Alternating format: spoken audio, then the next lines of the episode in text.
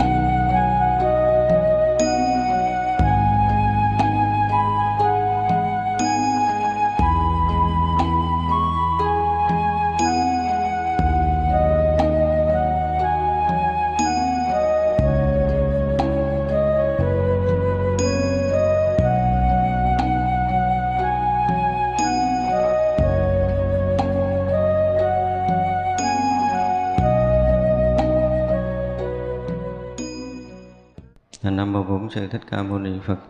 Thưa hội chúng, giờ nay chúng ta sẽ học tiếp cái phẩm Minh Pháp thứ 18. Bồ Tát thành tựu trang nghiêm như vậy, ở trong niệm thân ngữ ý không luống qua, đều đem hồi hướng nhất thiết trí. Nếu có chúng sanh nào thấy Bồ Tát này thì cũng không luống qua, vì tất cả sẽ thành vô thượng Bồ Đề. Với Bồ Tát này, nếu ai đặng nghe tên, hoặc cúng dường, hoặc ở chung, hoặc ghi nhớ, hoặc theo xuất gia, hoặc nghe thuyết pháp, hoặc tùy hỷ thiện căn, hoặc có lòng vọng sanh kính phục, nhận đến ca ngợi tuyên dương danh dự, thì tất cả sẽ đều đặng vô thượng Bồ Đề. Ở trước là chúng ta thấy khi mà một vị Bồ Tát đầy đủ thiện tâm, thiện pháp, niệm đều đầy đủ trang nghiêm, thì nó có 10 cái trang nghiêm chúng ta đã học. Thì khi một vị Bồ Tát đầy đủ 10 cái trang nghiêm đó, thì Bồ Tát sẽ ở trong niệm thân ngữ ý không luống qua. Có nghĩa là gần như họ thuần thục trong cái đạo quả rồi, và chuẩn bị chứng được Phật quả rồi. Thật ra là không có việc gì dù rất nhỏ trong cuộc đời của họ, họ không hồi hướng nhất thiết trí. Thật ra chứng là đi càng sâu vào chuyên môn á, thì tâm niệm của chúng ta chỉ đặt ở cái chỗ tận cùng là chứng quả vô thượng Bồ Đề thôi, không có chuyện thứ hai để mình làm. Vì mục đích thành Phật mà chúng ta làm tất cả mọi việc trong tam giới này, chứ không có việc thứ hai. Thì lợi ích cho chúng sanh nhiều hay là ít, hoặc là mình làm công việc riêng tư đi nữa, thì mình cũng hướng đến đạo quả vô thượng Bồ Đề để mà làm. Cho nên cái việc mà tu của mình, việc học của mình, việc tọa thiền của mình, thì vì mục đích gì? Vì mục đích thành tựu đạo quả vô thượng chánh đẳng chánh giác, vì hồi hướng cho cái đạo quả nhất thiết trí của mình, chứ chúng ta không có việc khác để làm. Và khi ai mà đã tận tất cả cái thông tâm của mình hướng về cái đạo quả vô thượng chánh đẳng chánh giác rồi, thì họ không còn đường để lui sụp nữa. Đây là điều rất lạ. Họ tin, họ hiểu một cách chắc thật cái đạo quả này là chỗ tận cùng. Tận cùng không có nghĩa là mình muốn đạt đến cái chỗ cao tột hơn người ta, không phải như vậy. Nhưng mà chỉ có những người giác ngộ cùng tột thì người đó mới có đủ trí tuệ cứu thoát tất cả chúng sanh muôn loài. Trí tuệ không phải cho mình nữa, mà là có trí tuệ và phương tiện đầy đủ và lòng từ đầy đủ. Còn chưa chứng thành đạo quả thì trí tuệ nó vẫn còn bị khiếm khuyết, phương tiện vẫn chưa đầy đủ, rồi lòng từ chúng ta cũng không đủ. Do chúng ta thấy được cái giá trị giác ngộ cùng tận đó mà mình phát tâm. Thật ra có đôi lúc có những người tu theo đạo Phật nói tôi tin vị đó, cái tôi tu theo một thời gian sẽ tự nhiên tôi có phát hiện vị đó nó không tốt, cái tôi nghĩ tôi chán quá tôi không tu nữa. Thì vậy là mình phát tâm mình tu vì cái gì? Vì ông thầy đó, vì sư cô đó, hay là vì một đối tượng nào đó, đúng không? Không phải vì bản thân mình, mà cũng không phải vì đạo quả, mà cũng không phải vì chúng sanh. Có rất là nhiều người rớt vào trường hợp này. Bây giờ mình đặt lòng tin với người đó quá, tự nhiên người đó không tốt nữa, cái mình nghĩ tu luôn. Thì mình nghĩ là mình nói câu đó nó hay, nhưng mà mình đã sai rồi. Vì cái hướng tâm tu tập mình ngay từ đầu mình đã sai.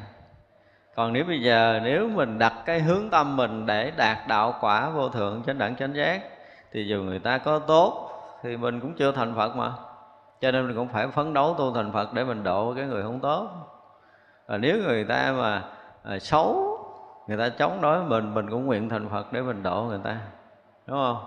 Thì vậy là mình gặp cái thuận mình cũng gắng mình tu, mà gặp chuyện nghịch mình cũng gắng mình tu, vì cái chuyện thành tựu đạo quả vô thượng chánh đẳng chánh giác của mình chưa xong. Thì cảnh thuận cảnh nghịch gì mình cũng quyết tâm mình làm để cho xong cái việc chính của mình là thành tựu đạo quả vô thượng chánh đẳng chánh giác. Thật ra không có chuyện thuận nghịch với mình. Tất cả những cái thuận nghịch trong cuộc sống này là gì? Nâng đỡ mình, dạy dỗ mình và bù đắp những cái chuyện còn khiếm khuyết của mình. Xảy ra một chuyện thất bại của chúng ta là một bài học lớn cho cuộc đời của mình. Gặp một chuyện chướng ngăn trong cái việc tu tập của mình, đó là bài học lớn trong cuộc đời của mình. Và nếu chúng ta khéo học như vậy thì chúng ta sẽ lớn lên rất là nhanh. Còn nếu mình học thuận, mình gặp cái gì nó cũng thuận lợi, tu lúc nào cũng tiến bộ, mọi cái đều theo ý mình hết, thì coi chừng có ngày mình sẽ bị vấp. Ở đây không phải là mình thách thức cái việc khó khăn, nhưng mà càng khó thì càng thể hiện được cái ý chí tu tập của chúng ta rõ nét hơn. Thật ra có thách thức mà chúng ta đứng vững thì chúng ta là người có ý chí tốt. Gặp thách thức chúng ta ngã quỵ, tức là người không có ý chí.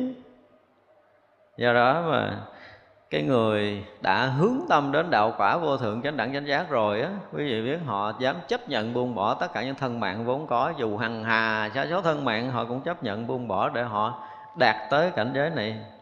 Chỉ còn cái chuyện khó trong đời là cái chuyện nhỏ, cái chuyện mất mạng cũng không có lớn với họ. Họ đã sẵn sàng đi đến con đường giác ngộ giải thoát rồi thì không có chuyện gì là khó với họ hết. Thật ra tất cả những cái thách thức đều trui rèn mình để mình lớn lên, chứ không có cái gì là khó. Cho nên là khi mà một người đã thành tựu được 10 cái trang nghiêm ở trên rồi, thì trong niệm thân ngữ và ý, tức là trong những niệm nhỏ nhất của họ, cũng không có bỏ qua cái việc mà hồi hướng đến đạo quả vô thượng chánh đẳng chánh giác. Và ai nhất tâm mà hướng đến đạo quả này thì sẽ không bao giờ bị lui sụt trên bước đường tu tập mình nữa. Đây là cái điều mà chúng ta phải biết. Đừng vì cái việc thứ hai để chúng ta đến đạo. Đây là cái cách dạy rất là khéo. Nếu chúng ta còn một việc khác để chúng ta đến đạo lý thì cái việc tu tập chúng ta sẽ chưa tới đâu. Khi nào mà tất cả thâm tâm của mình hướng đến đạo quả vô thượng chánh đẳng chánh giác rồi, không còn việc thứ hai để mình làm, dù mình còn sống hay là mình đã chết, dù mình còn sanh tử tiếp nối hay là mình đã hết sanh tử rồi, cũng vì cái việc duy nhất đó thôi. Sinh ra đời để tu thành Phật, nói cho nó ngọt ngào câu rồi đó. Và còn tiếp tục sinh tử tiếp nối nữa, cũng quyết định tu làm sao thành Phật mới dừng. Không có chuyện thứ hai để làm. Trong lòng không có chuyện thứ hai. Được danh, được lợi, được tiền tài, được vật chất, ăn uống, ngủ nghỉ ngon, hay là chúng ta gặp khó khăn trong tất cả những chuyện này đều phải phấn đấu tu hành để thành Phật. Chúng ta phải lập chí lập nguyện như vậy, phát tâm phát nguyện như vậy cho tới mức độ thuần thục. Dù chúng ta nằm ngủ, nằm mộng đi nữa mà mở mắt ra, chúng ta cũng vì cái đạo quả vô thượng chánh đẳng chánh giác mà chúng ta thức dậy trong giấc mộng đó. Thì đến mức độ thuần thục như vậy mới nói tới cái chuyện chuyên sâu được. Chỉ vì chúng ta thiền định không được, chúng ta tu tập không tốt, là vì cái hướng tâm của chúng ta từ xưa giờ chưa có hướng đúng đến cái nhất thiết trí trí này. Bây giờ chúng ta thử hướng tâm, thử phát tâm phát nguyện trong từng việc rất nhỏ ở đây, gọi là niệm. Tức là từng niệm tương tục xảy ra nơi tâm của mình đều hướng tới nhất thiết trí. không có lúc nào bỏ rơi, không có luống qua. Rồi chúng sanh nào thấy Bồ Tát này cũng bị giống như là bị cuốn theo nữa. Những người mà hiểu cái vị Bồ Tát này, từng niệm nhỏ nhiệm của vị Bồ Tát này đều hướng về đạo quả vô thượng chánh đẳng chánh giác, cho nên mình cũng theo cái chân của vị Bồ Tát này, chúng ta hướng đến đạo quả vô thượng chánh đẳng chánh giác luôn. Thì vậy là tất cả chúng ta nếu mà một phen hướng tâm về đạo quả vô thượng chánh đẳng chánh giác, có nghĩa là gì? Một phen phát tâm Bồ Đề, phát tâm cầu thành Phật, là ở phẩm trước chúng ta thấy là cái phước đức như thế nào. Chỉ có chư Phật mới có thể biết hết cái phước của mình thôi, chứ người bình thường không thể biết được. Thì vậy là không còn có cái ý niệm nào khác trong cuộc đời này để mình tìm cầu, không còn việc gì khác để mình có thể tìm cầu, không có vì lý do khác để chúng ta có thể làm, không có vì lý do gì để chúng ta có thể suy nghĩ ưu tư lo lắng nữa. Chúng ta chỉ dồn hết tất cả tâm lực vào cái đạo quả vô thượng chánh đẳng chánh giác cho mình trong đời này và vĩnh kiếp về sau. Thì như vậy là chúng ta đã hướng tâm đúng theo cái cách nhìn của bản kinh này. Nếu như ở đây chúng ta thấy là nếu như Bồ Tát này mà ai đặng nghe tên thôi, hoặc là cúng dường vị này, hoặc là có duyên để ở chung, hoặc là ghi nhớ người này nói, hoặc là xuất gia tu theo người này, hoặc là nghe người này thuyết pháp, hoặc là tùy hỷ thiện căn của họ, hoặc có lòng vọng sanh kính phục họ thôi, nhận đến ca ngợi tuyên dương danh dự của người đó, thì tất cả đều sẽ đặng Bồ Đề. Cái người đó đã phát tâm, thân khẩu ý của họ đã hướng về cái đạo quả vô thượng chánh đẳng chánh giác rồi. Mà nếu chúng sanh nào nghe tên rồi là biết tới danh tự, rồi có duyên để gặp, hoặc là chúng ta có duyên để cúng dường, hoặc là có duyên để thân cận gần gũi, hoặc là chúng ta xuất gia với vị đó, hoặc là có một ý tôn trọng quý kính họ thôi, thì chúng ta cũng sẽ được đạo vô thượng Bồ Đề. Tuyệt vời ha. Thật ra bây giờ nếu như tất cả chúng ta ở đây mà đều phát tâm vô thượng Bồ Đề là đủ rồi ha. Cái chuyện mà thành Phật với mình trước sau cũng sẽ được. Và nếu như niệm dù nhỏ nhất nơi thâm tâm chúng ta đều xảy ra như vậy, thì chúng ta sẽ trở thành một vị Bồ Tát, sẽ gieo duyên lành cho tất cả mọi người, đều sẽ hướng về mình, đều sẽ được thành Phật. Cái việc này không có khó, nhưng mà trước mắt là phải thành tựu 10 cái trang nghiêm ở phía trước, đúng không? Ví như vị thuốc thiện kiến, ai thấy thuốc này thì tất cả bệnh độc đều tiêu trừ. Cũng vậy, Bồ Tát thành tựu pháp này, nếu chúng sanh nào thấy Bồ Tát thì các độc phiền não đều đặng dứt trừ và tăng trưởng thiện pháp.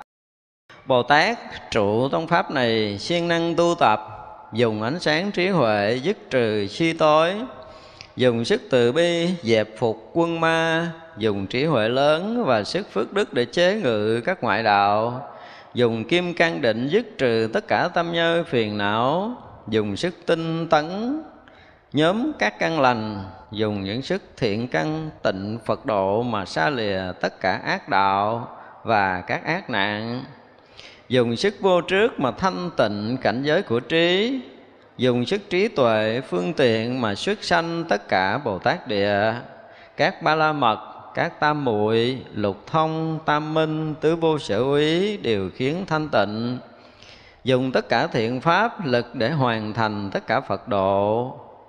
Vô biên tướng hảo, thân ngữ ý, tâm trang nghiêm toàn vẹn, dùng sức trí tuệ tự tại quán sát thập lực, tứ vô sở úy, pháp bất cộng của Như Lai đều bình đẳng, dùng sức trí huệ rộng lớn rõ biết cảnh giới của nhất thiết chủng tí, dùng nguyện lực thở trước mà tùy nghi ứng hóa, hiện Phật độ chuyển pháp luân độ thoát vô lượng chúng sanh. Chúng ta thấy khi mà phát tâm hồi hướng tất cả những cái công đức lành mình về nhất thiết trí rồi, thì chúng ta sẽ được rất là nhiều điều xảy ra. Mà muốn được những cái đó thì thứ nhất là gì? Trụ các tụ pháp này, siêng năng tu tập đó đã, không bao giờ xa rời chánh pháp được. Cái từ siêng năng tinh tấn ở đây không có nghĩa là chúng ta sẽ thức ngày thức đêm giống như cái kiểu mà tinh tấn bình thường. Nhưng mà khi đã là một vị Bồ Tát, tức là một người đã giác ngộ rồi, thì luôn sống trong trí tuệ giác ngộ sáng suốt của mình, để tất cả những cái suy tối không còn có cái cơ hội để phát triển. Khi đã giác ngộ rồi thì cái đời sống của họ toàn là trí tuệ. Cho nên trong tất cả những cái cảnh riêng mà họ tiếp xúc đều thể hiện cái diệu dụng của trí để có thể độ sanh, chứ không phải vì cái si tối nữa. Dùng sức từ để dẹp phục quân ma. Đây là điều mà nghe rất là bình thường nhưng mà nó rất là chuyên môn. Chúng ta không có đủ kinh nghiệm, không thấy được cái chuyện này đâu. Dùng sức từ để dẹp phục quân ma. Quân ma là ai? Có đôi lúc chúng ta cũng trở thành quân ma như thường. Đúng không? Có những cái loại ma nó rất là bình thường. Ví dụ như cái ma chướng. Tối nay tự dưng cái ma chướng nổi lên làm biến ngồi thiền. Nó cũng là một trong những ma chướng, cái công phu tu tập của chúng ta. Những cái gì mà xảy ra nó làm đình đốn cái công phu tu tập của chúng ta được xem là ma. Bây giờ là quải quá không muốn ngồi dậy là ma chướng, đúng không?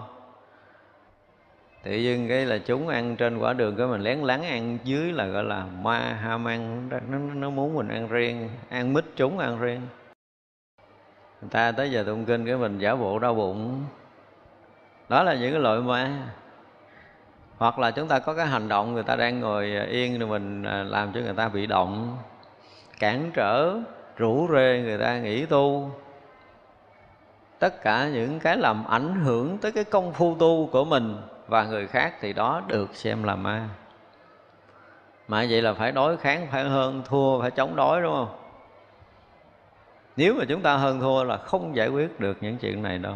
Thấy vậy á, chứ mà cái sức từ không đủ lớn, chúng ta không thương yêu, không thông cảm được những cái chướng nghiệp của chính bản thân mình, mà chúng ta chống đối hơn thua, nó sẽ là đè bẹp được trong một đoạn nào đó thôi. Vì á, với cái trí tuệ không si tối này nè, sẽ phải kèm theo cái sức từ để mình thấy tất cả những cái hiện nghiệp của mình xảy ra bằng cái trí tuệ và lòng từ thực sự.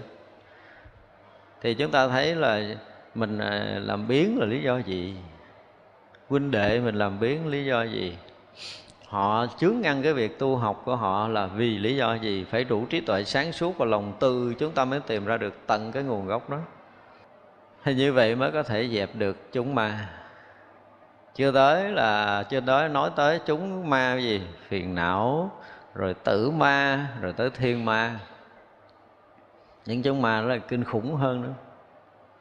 Cỡ mình có gặp thiên ma nổi không? Chưa đủ tầm. Thiên ma chưa có cần đụng tới mình đâu. Nên mình còn tầm thường quá. Nhưng mà khi chúng ta đi sâu vào định, chúng ta phá trừ một số cái vọng tưởng, hoặc là chúng ta nói chung là phá được sắc ấm, thọ ấm tới tưởng ấm rồi. Tới phá tưởng ấm thì thiên ma không có còn đường khuấy khóa. Cho nên trong giai đoạn phá tưởng ấm của mình là những đoạn có khi chúng ta vào hẳn trong định, có khi chúng ta bị loạn tâm mà mình ví dụ như lần này mình nhập định được nhưng mà lần sau mình nhập định không được. Hoặc là khi chúng ta nhập định chúng ta cảm giác mình thanh tịnh rồi thì lúc đó sẽ xuất hiện những cái người rất là giàu có, rất là đẹp đẽ, rất là thương quý tăng chúng lại cúng dường mình. Và cúng dường lo lắng liên tục để cho mình tu, chỉ lo cho mình tu thôi. Muốn cái gì vừa tác ý là người ta cúng dường đầy đủ. Và cúng dường thời gian cái ủa sao thấy mình ngồi thiền nhập định không được nữa. Chứ họ đâu có làm gì đâu, tại vì mình thích vật chất rồi. Họ sẽ đem vật chất đầy đủ để chúng ta sợ mất cái này, chúng ta sợ mất cái kia. Sở dĩ ở nhà không đi không phải là nhập thất mà là giữ của, sợ đi ra ngoài người ta lấy. Bởi vì sao cái tối mình ngồi thiền mà nhập định không được. Và ngồi thiền cứ nhớ là cứ lo phập phòng ở của cải, mình bị tiêu mất cái danh dự, mình sẽ bị người ta cướp mất cái gì nó sẽ bị mất, cuối cùng không tu được. Thì ra là mới hay đó là ma 3 tuần nó tới nó cúng dường vì mình nghĩ là mình đã vượt qua danh rồi, vượt qua lợi, vượt qua tiền tài vật chất rồi. Nhưng mà mới cúng dường mình là 3 bữa là cứ như mình đi. cứ nghĩ là mình đang ở trong chùa tu tập, đang phát tâm phát nguyện tốt, mà chỉ cần một người làm cái gì đó là không còn tu nữa. Mà đó chưa phải là thiên ma đâu. Mình biết là cái đó chưa phải là thiên ma, tức là ma con nó thử thôi. Ma danh ma lợi con thôi. Thật ra tăng ni chúng ta mà chưa thực sự dứt trừ ngã chấp thì biết rằng mình chưa xong việc của mình, tức là chưa chứng được đạo quả nhất thiết trí, chưa chứng được đạo quả vô thượng chánh đẳng chánh giác, là biết việc mình chưa xong. Đừng bao giờ tác niệm coi thường một người nào đó thôi, không cần coi thường nhiều, đủ nhân quả để có thể lật úp mình. Kỳ lắm. Thế có khi á, mình rất là giỏi, mình rất là tài, chung quanh không ai bằng mình, và mình thấy rằng mình hơn thiên hạ, là đủ để có thể gặp cái chuyện mà thiên hạ không coi mình ra gì. Nhân quả mà, mình đâu coi ai ra gì đâu. Thì ma nó sẽ cho mình thấy rằng mình cũng đâu có gì. Nó hay như vậy.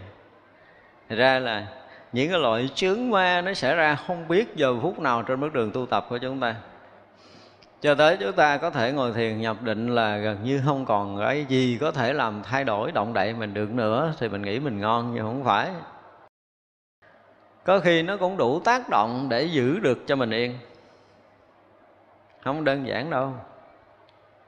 Mà chúng ta không đủ trí, mình nghĩ là cái hoàn cảnh xung quanh, để được cái hoàn cảnh xung quanh rất là yên, được môi trường rất là yên để chúng ta yên thiệt, rồi chúng ta nhập định được, vào ra định rất là dễ dàng. Muốn trụ định 3 ngày, 7 ngày đều được hết. Lúc đó chư thiên xuất hiện cúng dường nữa rồi mới ghê. Là kể như xong mình rồi đó. Hồi xưa khi mà Đức Phật thành Phật rồi, với cái trí tuệ của Đức Phật, khi thiên ma tới là Đức Phật đủ biết nó tới gì cái gì. Thì đến trí tuệ Đức Phật là Đức Phật biết rõ. Các vị Đại Bồ Tát mới có thể biết rõ, các vị thánh đệ tử Đức Phật mới biết rõ. Mà nếu như chúng ta chưa chứng thánh quả là trí tuệ, chúng ta không biết rõ người đến cúng dường chúng ta là ai. Đừng có giỡn chơi, nhất là những cái lúc mà chúng ta chuyên tu ha.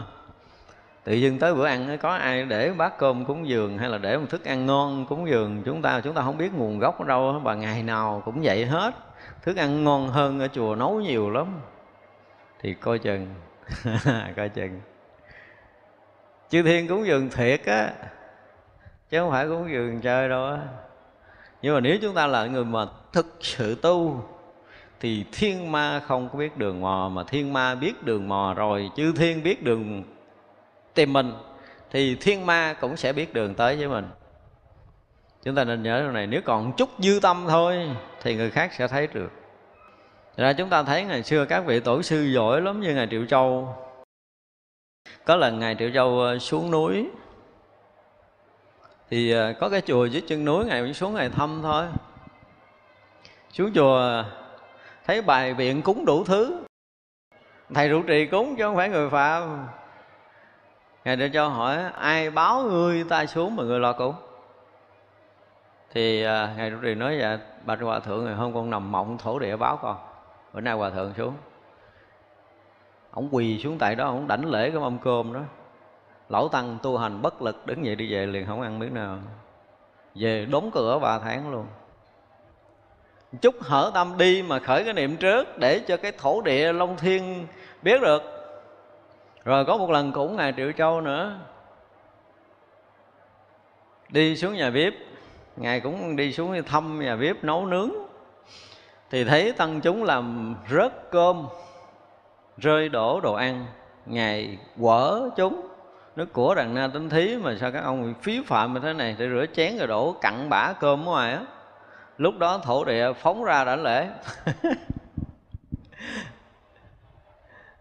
Ông hỏi: ngươi là ai? Nói: dạ con thổ địa đất này, lâu nay nghe danh Hòa Thượng con đâu có thấy Hòa Thượng nữa, nay nhờ Hòa Thượng khởi tâm cho nên con thấy ra đảnh lễ Hòa Thượng. Ổng que quẩy vô đóng cửa thất cục mấy tuần lễ luôn. Lão tăng tu hành bất lực, đương nhiên là rầy tăng chúng là chuyện không có sai, nhưng mà khởi tâm bị thổ địa thấy. Người tu kỹ người ta chỉ cần khởi tâm thôi là đã bị quỷ thần thấy là họ rất là hổ thẹn. Không phải chuyện đơn giản rồi. Mà chư thiên cũng như thiên ma thấy rõ lắm. Thế mà đừng phải sót. Cho nên có nhiều khi mấy thầy tu rất là tốt, tự dưng là ngủ đêm tới sáng kiếm thầy đó không có nữa, nửa đêm có người rớt rồi. Vậy tác ý, và tác ý là chư thiên sẽ khiến người tới. Hay lắm. Không phải chư thiên mà thiên ma sẽ khiến người rất là vừa lòng, rất là vừa ý, rồi là liên hệ tới mình. Thời gian cái mình thấy ủa cái việc tu cực quá, thôi giờ đi ra ngoài đường sướng hơn là đi. Thật ra cái kinh nghiệm tu tập mà nói là thấy lấy lòng từ để độ quân ma là một trong những cái mà chúng ta thấy trong nhà thiền á ha, là rất là quan trọng. Nếu mà càng chuyên môn chúng ta thấy cái chuyện này không đơn giản đâu. Không đơn giản cho tất cả những người tu chuyên môn. Thực sự ở đây chúng ta chưa có chuyên tu thì chúng ta không thấy việc này. Giống như đạo tràng của Ngài Ngũ Tổ Diễn á, hình như là Ngài Đạo Ngô là phải. Trong chúng Ngài là có tới giờ trưa là tự động chúng tăng phải bưng cái bình bát tới nhà bếp để nhận cơm. Trong đó là Hòa Thượng trụ trì cũng phải bưng xuống. Ngũ Tổ Diễn bữa đó xuống 2 ngày 3 ngày không thấy Ngài Đạo Ngô trên núi xuống. Cái tới ngày đâu cũng cả tuần vậy đó mới gặp Ngài đi xuống. Ngài xuống Ngài Ngũ Tổ kìa vô thật, hỏi sao mấy ngày nay không thấy ông xuống nhận cơm. Tại tới trưa ai cũng xuống nhà bếp nhận cơm, tôi cũng thấy ông. Nói bà Hòa Thượng con được chư thiên cúng dường. Hãnh diện lắm, chư thiên cúng dường hãnh diện lắm, khoe với Hòa Thượng. Ngài Ngũ Tổ nói ta biết ngươi còn có chút tâm. Kể từ bây giờ ha, ngươi phải nhiếp tâm không được cho chư thiên thấy để cúng dường. Vì đệ tử đảnh lễ thầy xong về đóng cốc chư thiên không biết đường cúng dường luôn. Đó, những người mà thật tu là họ như vậy. Còn mình nó chưa có gì phóng tâm tùm lum. Đúng không? Không phải đói, không phải thiếu, nhưng mà ăn không ngon rồi cái khởi tâm hôm nay phải có thí chủ là cúng dường đồ ngon để mình ăn, cái tự nhiên có thiệt. Có chư thiên cúng dường thiệt. Là tại vì mình khởi tâm. Khởi tâm là có. Thật ra khi mà mọi người mà tu tập tốt thì họ dè dặt cái việc khởi tâm kinh khủng lắm. Ngài Triệu Châu nói là suốt 42 năm ta ở núi là tâm ta chưa hề có một chút động, ngoại trừ 2 bữa cơm. Tức là tới bữa ăn Ngài khởi cái tâm hồi hướng cho đàn na tính thí thôi. Ngoài ra không ai có thể thấy tâm Ngài được. Xui mấy lần đó là cái gì đó thổ địa. Thổ địa thấy mấy lần thôi, mấy lần là khởi niệm đó thôi. Mà khởi niệm cũng không phải việc sai, tại rầy tăng chúng bị đổ tháo đồ ăn của đàn na tính thí. Vậy mà thổ địa thấy tâm là Ngài đã hổ thẹn lắm rồi. Thì một người tu mà món tâm để người ta cúng dường, cái áo đẹp, cái nón đẹp, cái dù đẹp, cái gì đó mà người ta cúng thiệt á, là phải biết hổ thẹn tâm mình, mặc dù không nói ra. Đó mới nghĩ trong lòng thôi là chư thiên đã tác ý cho một người Phật tử nào đó cúng dường là đã thấy hổ thẹn rồi. Đó là người ta tu kỹ phải thấy điều này. Cho nên khi mà bản thân của mình gặp chướng, hoặc là huynh đệ của mình mà gặp chướng, thì mình phải đủ từ tâm để xét, để thấy, để thương, để thông cảm. Thì cái này là cái rất cần. Tại vì thực sự một người mà gọi là có chút thiện căn mà họ lỡ bị sai phạm là cái tâm họ bị yếu. Nếu như không có được cái sự bao dung nào để có thể gìn giữ bảo bọc họ ở trong tâm bảo, họ có thể bị gục ngã luôn. Tại vì cái lực hút của nghiệp tập, của nghiệp chướng nhiều đời nhiều kiếp nó không vừa. Như vậy là cái lòng từ này đủ để có thể bao dung, để gìn giữ cái thiện tâm còn sót lại của cái người sai trái này được hay không. Nếu không được họ bị cái sức dục cuốn họ đi luôn, cuốn trôi mất. Cho nên là phải dùng được cái sức từ bi phải lớn mới điều phục nổi quân ma. Và chính các loại thiên ma đó mà khi nó đến nó khám phá bản thân mình, nếu chúng ta không có từ tâm là chúng ta không có hóa giải được cái điều này. Nếu chống đối hơn thua, tại vì cái loại ma đương nhiên là nó tới vì cái việc hơn thua chứ nó không vì cái khác. Nhưng mà chạm tới một người đầy cái từ tâm, nó bị cảm hóa. Có một lần chúng tăng đệ tử của Đức Phật vào rừng cũng đông đó, chưa tăng đông mà bị ma khuấy, không tu được. Ngồi dưới gốc cây nó nghiêng tới nghiêng lui, ngã tới ngã lui. Ngài các quý thầy ngồi mà còn không có chịu nổi trong cái thời Đức Phật luôn á. Mấy thầy sợ quá, không có đêm nào ngồi thiền được. Về đảnh lễ thưa Đức Phật. Đức Phật nói đêm nay các ông quán từ bi đi. Phải hết sức là thương và thông cảm với tất cả những cái loại đang khuấy khóa các ông. Không cần phải tác ý gì khác ngoài lòng từ cả. Thì quả tình một đêm đó thôi, yên lặng hết. Từ đó thì sao chúng tăng sẽ tu rất là tốt. Đây là những cái kinh nghiệm thật, những cái câu nói mà chúng ta thấy rất bình thường nhưng mà đầy cái kinh nghiệm tu tập, không đơn giản đâu. Cho nên mỗi khi mà chúng ta gặp chướng, trở lại là khi chúng ta gặp chướng, chúng ta phải đủ cái từ tâm, đủ trí tuệ để chúng ta xét soi và phải bao dung được, phải thứ tha được với những cái chướng nghiệp đang hiện khởi với mình. Là mình đang trả cái nghiệp, nhưng mà với đầy cái lòng thương và lòng tri ân thì nghiệp đó nó qua nhẹ nhàng lắm. Còn cái gì mà chống chọi, cái gì mà hơn thua đó, là khó qua lắm. Một kinh nghiệm lớn của cái người có trí, dùng cái từ tâm để có thể gọi là điều phục, dẹp phục quân ma, là không từ tâm không dẹp được.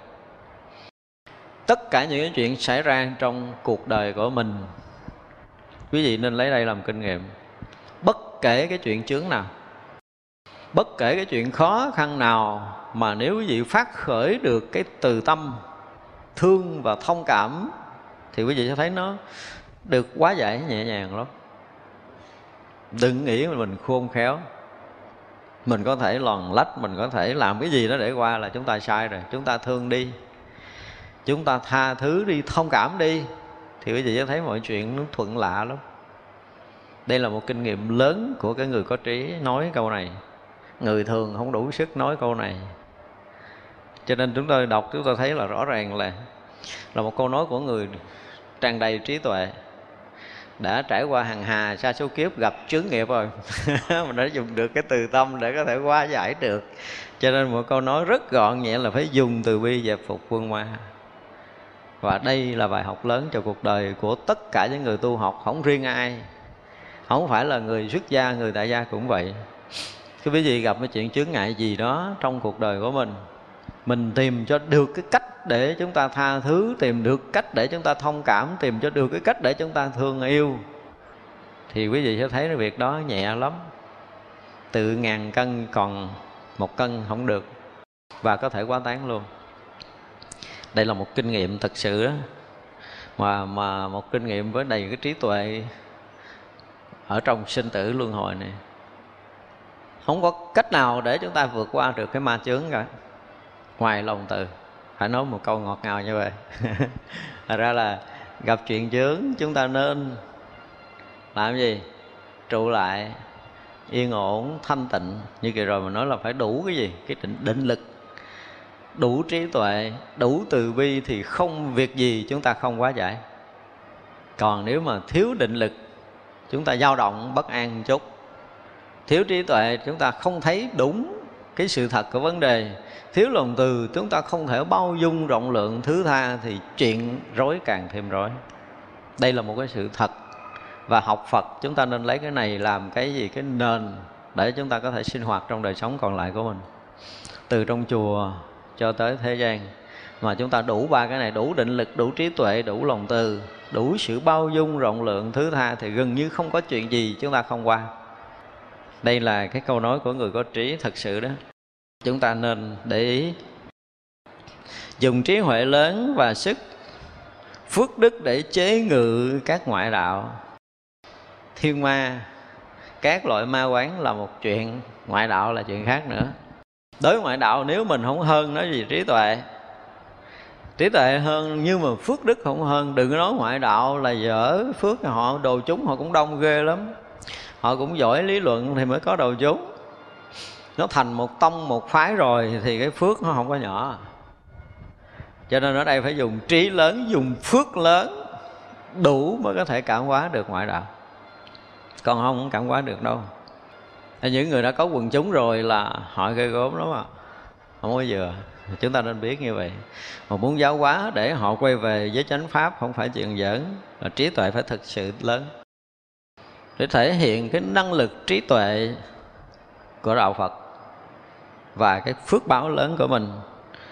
Chúng ta thấy đọc qua sử ba ba vị tổ rồi các vị còn thêm cái gì nữa? Còn thêm có thần thông nữa. Muốn chế ngự ngoại đạo phải có đủ ba cái này: trí tuệ, phước báo, thần lực, thần thông đều phải có đủ thì ngoại đạo mới quy thuận, còn nếu không cũng khó lắm. Dùng kim cang định để dứt trừ tất cả tam nhơ phiền não. Đúng là cái định chúng ta mà yếu tam nhơ phiền não còn hoài phải nhiễu riết. Tu được qua bữa cảm thấy an, mình cũng mừng, mình tưởng mình tu tiến bộ, ngày thứ tư phiền não mất. Phiền não tự mò tới. Chúng ta nhớ hồi xưa lâu lắm rồi. Đúng là phim Tàu nó cũng có nhiều cái phim hay đó, phim Bồ Đề Đạt Ma, nhưng mà nó có một cái đoạn nó chiếu cái Huệ Khả sau khi cũng đã ngộ đạo rồi á, rất là siêng tu thiền mà cảm giác là mình yên lắm, cũng nhập định được. Cho nên huynh đệ nói chuyện với nhau thì cũng đem công phu ra khoe là nói tôi là cũng đã từng vào ra định, giờ nó dễ dàng chứ không còn như ngày xưa nữa, thấy phiền não gần như nó hết rồi. Tổ nghe cậu nói là tổ đang nhập định, cái tổ phải mở lời, tổ nói là phiền não mò tới con giờ đó con. Phiền não nó tới tự động. Cái bữa đó đang ngồi thiền thì có một người phụ nữ bị người ta rượt đánh, mà nhị tổ Huệ Khả là võ tướng mà thấy chuyện bất bình ra tay tương trợ, nhưng mà cái ông chồng rượt đánh bà vợ mà đi can là tới số rồi. Phiền não xảy ra liền, ông kêu vô, ông làm dữ đó, tôi nghi con vợ tôi mà. Rồi cuối cùng nó vô ông á, ông cản. Là chính ông là cái người mà liên hệ tới vợ tôi.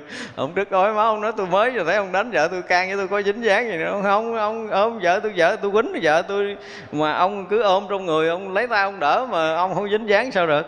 Ông dùng cái vỏ, ông đỡ, ông ngăn đừng cho ông chồng quýnh, dính liền. Chúng ta thấy ví dụ như đang tu mà thực sự nếu mà chúng ta tu chưa xong việc như nãy mình nói, tức là chưa chứng hết thánh quả thì không nên tin tâm mình, đúng như lời Đức Phật dạy. Chưa chứng quả A-la-hán thì đừng tin tâm mình. Thấy thanh tịnh vậy nhưng mà phiền não tới không biết lúc nào. Cho nên là phải dùng cái từ là kim cang định. Thật sự cái định này không có cái gì có thể lai chuyển được thì phiền não nó mới không có tới. Mà khi mà đạt được cái kim cang định rồi, mà không phải một ngày một giờ đâu, phải gần như xuyên suốt, để không còn cái gì có thể làm động được nữa. Bát phong không thể động được thì người đó mới được gọi là cái gì? Lắng phiền não. Chứ còn hết đó là phải sao? Phải chứng tới gì? A-la-hán, chứng tới lộ tận thông với diệt thọ tưởng định lẫn.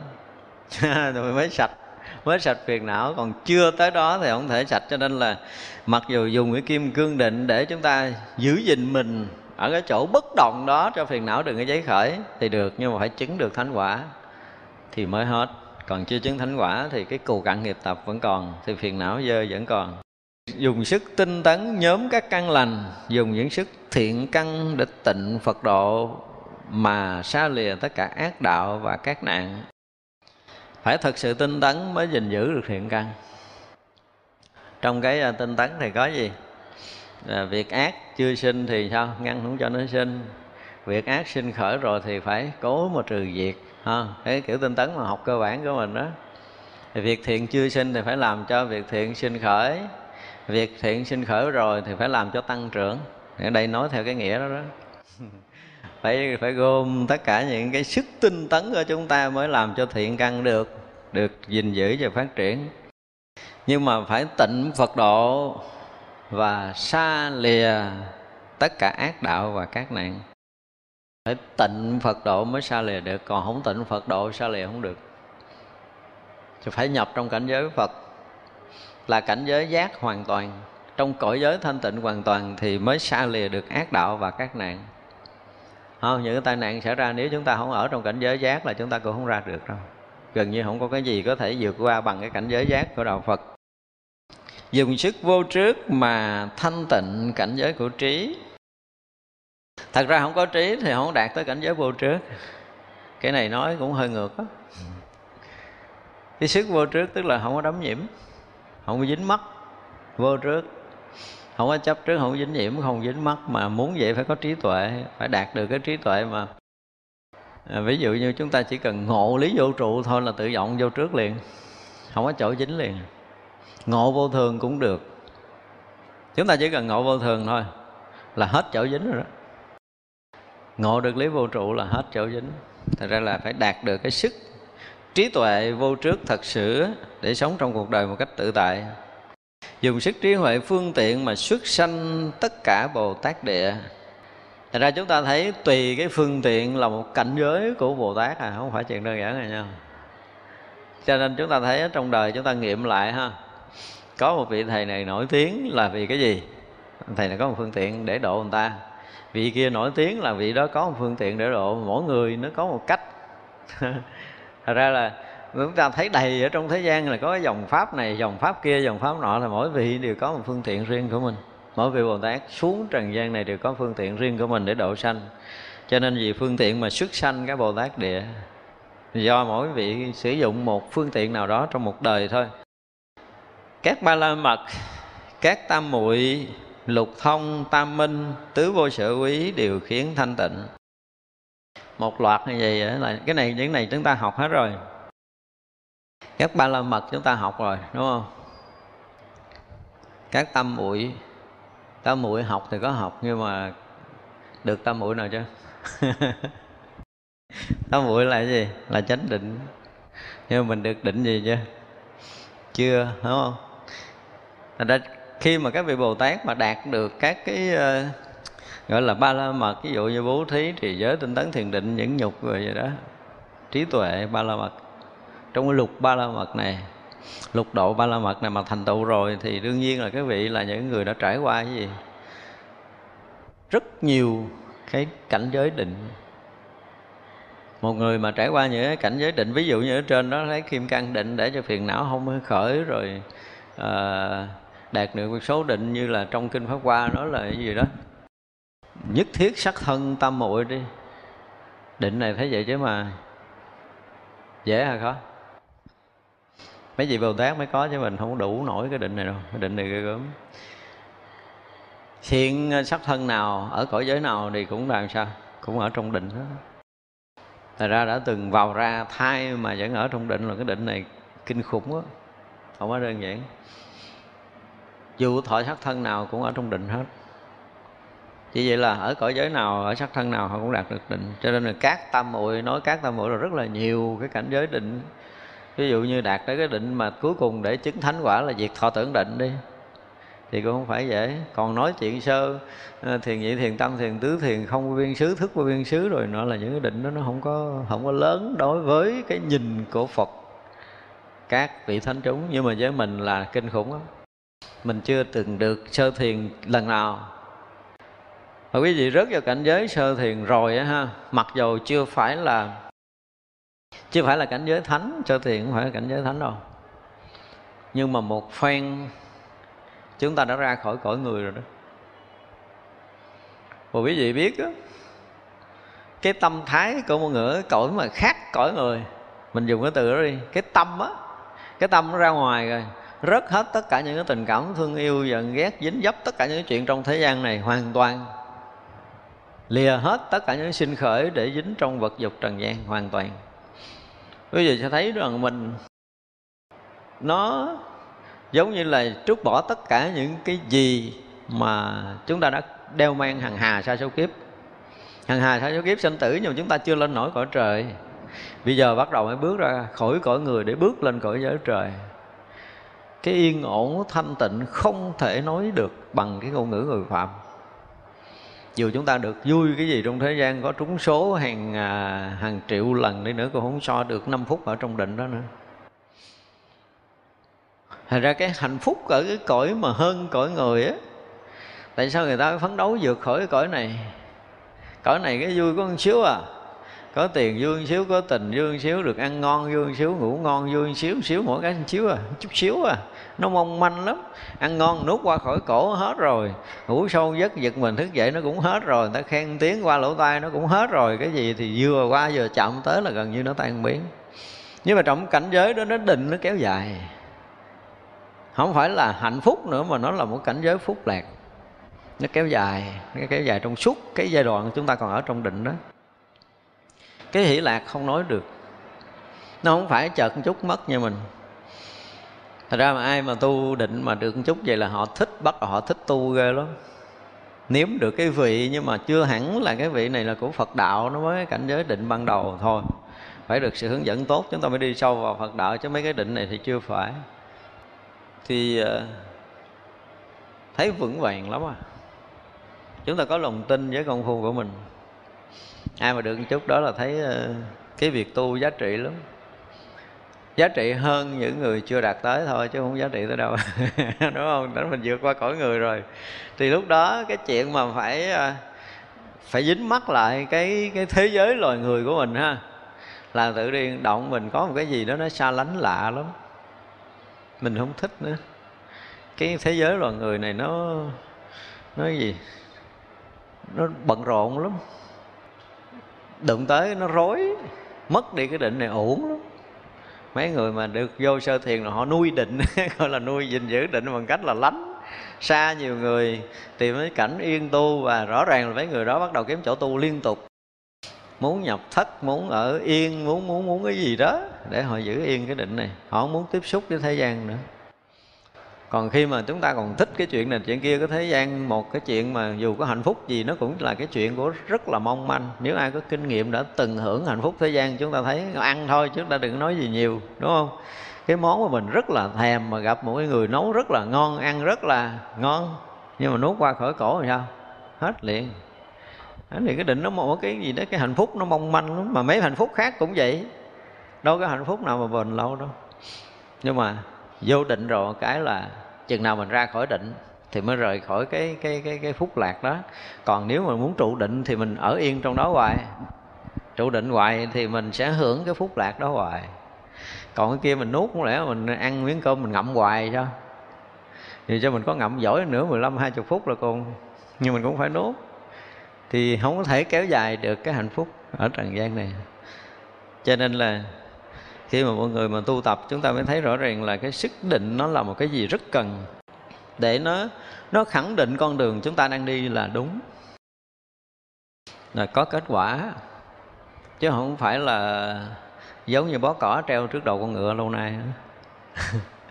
Cho nên là chúng ta phải tu, chúng ta phải công phu để chúng ta nếm được một vài định ở trong đạo Phật, thì chúng ta mới thấy giá trị đạo Phật thật là nó vượt phàm. Lâu nay chúng ta chưa từng tu, chúng ta thấy đạo Phật nó thường lắm. Rồi đôi lúc mình cũng nhìn cái việc tu tập quá thường ấy. Những vị thầy nói mình cũng nhìn nó thường lắm, họ cũng ăn uống đi đứng như mình, có gì đâu hơn. Nhưng mà thực sự khi bước vào cảnh giới định rồi, mình mới có thể quỳ đảnh lễ chư Phật mười phương một cách ngọt ngào. Tôi nói thật là đảnh lễ một cách ngọt ngào, lạ lắm. Mình sẽ thấy là những người đi trước mình, họ công phu hơn mình, họ định sâu hơn mình kính lạ lắm. Còn bây giờ nói cho quý vị kính tăng hả, tôi dám chắc rằng nó chưa có bao nhiêu hết á. Dù cho chúng ta dốc hết sức, hết lòng mình tôn kính, mình đảnh lễ chư tăng, nhưng mà tôi nói là chưa có bao nhiêu hết đó. Nhưng mà chúng ta chỉ cần đạt được định một cái thôi, chúng ta mới thấy là mình lúc nào cũng muốn cúi đầu kính lễ chư vị thánh trước hết á, lạ lắm. Cái lòng tôn kính mình đối với Tam Bảo lúc đó nó là một cái gì đó nó tột đỉnh, không có còn có câu lời để có thể diễn tả được. Thành ra đây là cái chỗ mà đáng thương cho những người chưa có đủ cái phước báo để có thể kính trọng các vị thánh hiền. Vì họ không hiểu nổi đâu, không hiểu nổi giá trị đó. Nhưng mà khi chúng ta đạt được một chút gì ở trong Phật đạo rồi á, thì cái lòng tôn kính không còn chỗ để có thể nói lường nữa. Bất kỳ ở đâu, bất kỳ lúc nào mình cũng có thể cúi đầu kính lễ để tạ ơn chư Phật, chư Bồ Tát, chư vị thánh hiền đó. Lạ lắm, lạ lắm, không có nói được. Chỉ cần bước vào một hai cảnh giới định trong đạo Phật thôi. thì mình mới thấy là cái giá trị thật của đạo Phật là một cái gì đó mà cả trần gian này không đổi được một phút nữa. Gom hết cái hạnh phúc của thế gian này, đổi một phút trong cái cảnh giới đó người ta chưa đổi nữa. Tại sao mới thấy là một số người họ tu họ không dính chuyện thế gian, tại không có giá trị gì với họ hết á. Lúc đó hết rồi.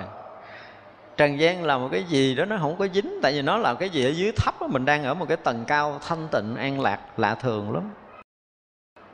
Vì vậy mà họ không đắm nhiễm. Có lý do họ không đắm nhiễm là họ trên tầng cao rồi. Giống như bây giờ tối tới giờ mà mình phải đi ngủ rồi, đúng không? Rửa chân rửa cẳng sạch rồi, rồi mình leo lên bùn rồi. Bây giờ có thằng thao bùn dưới đất, mình có thọc chân xuống mình nhúng không? Dạy gì mà nhúng bùn nữa để mà leo lên giường, đúng không? Không ai nhúng chân xuống bùn nữa đó.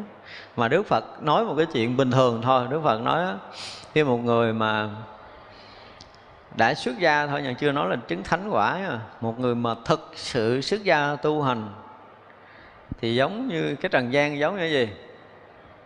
Như họ đã khạc miếng nước đã họ nhổ xuống đất rồi, thì họ không có quay lại để họ liếm cái miếng nước bọt đã nhổ xuống đất. Có nghĩa là khi mọi người xuất gia rồi không có quay lại dính với cái trần tục.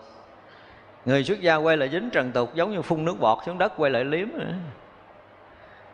Đã nhả bỏ rồi, khạc miếng đàm nhổ xuống đất rồi quay lại liếm, thì rõ ràng là người đó không phải là đứng trong hàng ngũ của người xuất gia, không phải là người có trí. Còn cảnh giới định nó là một cái gì đó. Thật ra chúng ta chưa có tu, không có kinh nghiệm này, chúng ta không có từng công phu á, thì nói chuyện này với mình nó giống như là một cái chuyện mà khuyến dụ, đúng không? Khuyến dụ. Thật ra chúng ta thực hiện được những lời của Đức Phật dạy mà đạt được một số cảnh giới định mới thấy được giá trị đạo Phật tới đâu. Chưa trải qua cảnh giới tam muội thì chúng ta không thấy được đâu. Ra có một cái câu mà tại sao một số người tu, họ tu thời gian họ lại sao? Không tu được. Không tu được có nghĩa là gì? Họ đã thối lui, họ ra đời. Thì một câu trả lời khỏi cần suy nghĩ là gì? Họ không nếm được hương vị của đạo Phật. Không nếm được. Mà cái từ thế gian mình hay nói với nhau là không thấm được tương trao. Không có thấm được. Có những người chúng ta thấy rõ ràng là ở trong chùa nhiều năm mà không thấm được tương trao. Thì thứ nhất là về cái lý luận á, của đạo Phật, những lý luận cơ bản chúng ta chưa từng học. Quý vị để ý thấy mấy người mà vô chùa tối ngày họ mày mò, họ học những cái bài kinh, những cái bài kệ trong chùa để họ làm một cái thú của họ, là người đó có thiện căn lớn lắm. Nên họ thấy cái gì của Phật là họ thích lắm, họ thích học, họ thích nhồi nhét, họ thích quân tập những cái gì của Phật á, tức là người thiện căn lớn. Còn vô chùa mà cứ bắt học bài này, không học quỳ gối, nhưng mà quay lại quỳ gối nữa chứ nó không thèm học. Kỳ, nó có những người xuất gia tu rất là kỳ cục, là đời này không biết cái duyên gì để họ được làm tăng á, chứ họ chưa từng gần gũi để tu tập đạo Phật. Thật ra cái tâm mà thích thú để học thuộc những kinh điển với họ không có. Nghe băng giảng, đọc quyển kinh là một cái gì nó chán ghê gớm lắm. Họ thậm chí họ còn sợ học kinh nữa, lạ lùng như vậy. Có nhiều người như vậy thì rõ ràng là người đó thiện căn không có lớn. Thì không có thể quân sâu được cái kiến thức Phật đạo. Mà không quân sâu được, không được xông ướp bằng cái kiến thức Phật đạo là kiến thức thế gian thì sao? Nó tràn ngập trong tâm của một người xuất gia thì người đó chắc chắn là không thể tu được. Cho nên cái buổi ban đầu của tất cả những người xuất gia và những người muốn xây dựng cái nền tảng tu học của mình là bắt buộc chúng ta phải quân tập những cái chủng tử lành ở trong Phật Pháp. Phải học thuộc rất là nhiều bài kinh, phải đọc đi đọc lại, nghiền ngẫm kinh điển thật là nhiều. Cho tới một cái ngày mà cái duyên lành đủ để đi vào con đường chuyên sâu thì mình phải mò tìm những cái vị chuyên môn hướng dẫn công phu của mình, thì mới có khả năng đạt được cái thiền định.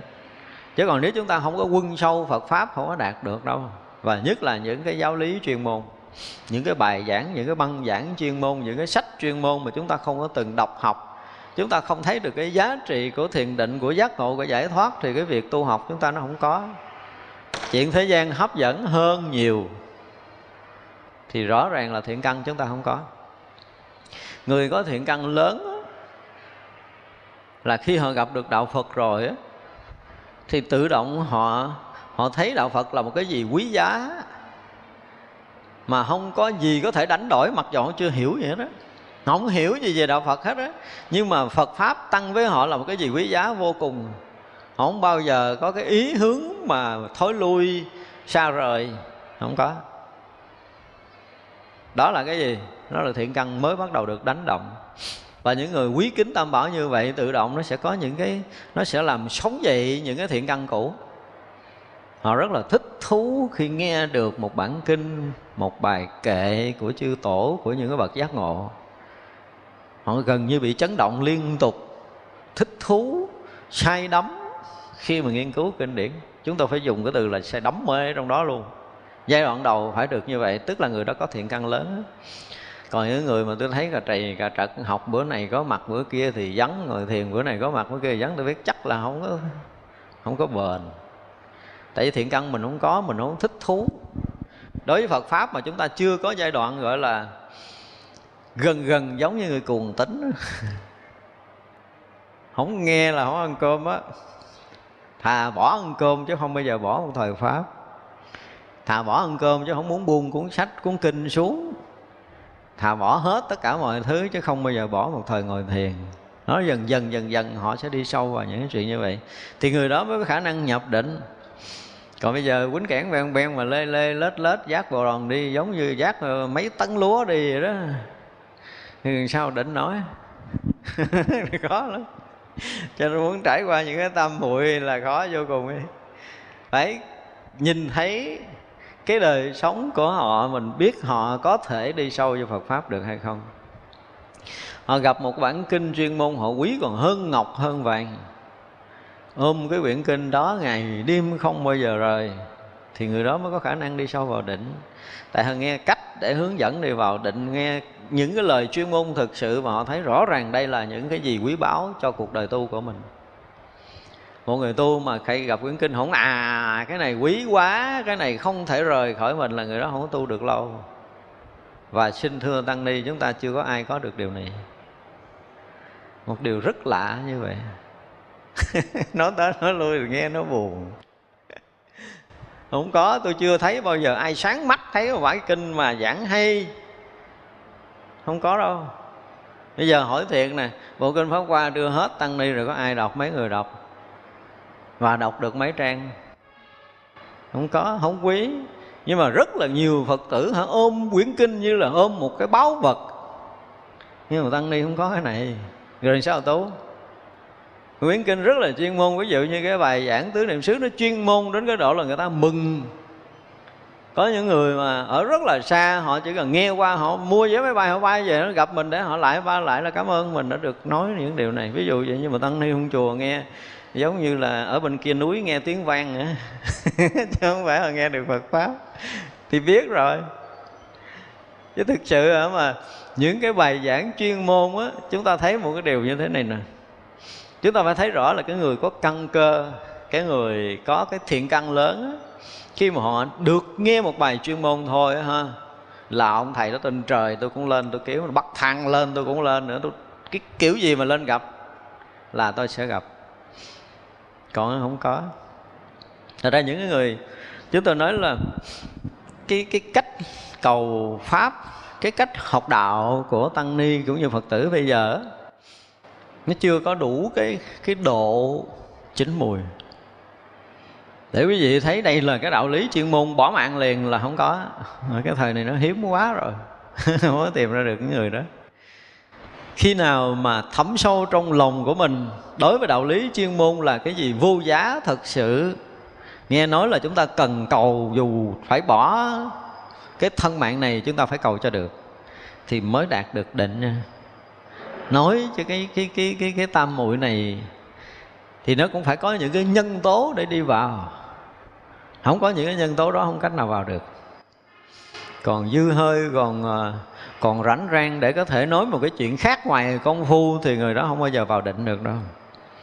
Cho nên chúng ta thấy trong đời sống đời thường á, cái cách đi đứng của họ, cái oai nghi của họ, họ luôn gói gọn trong cái đạo lý.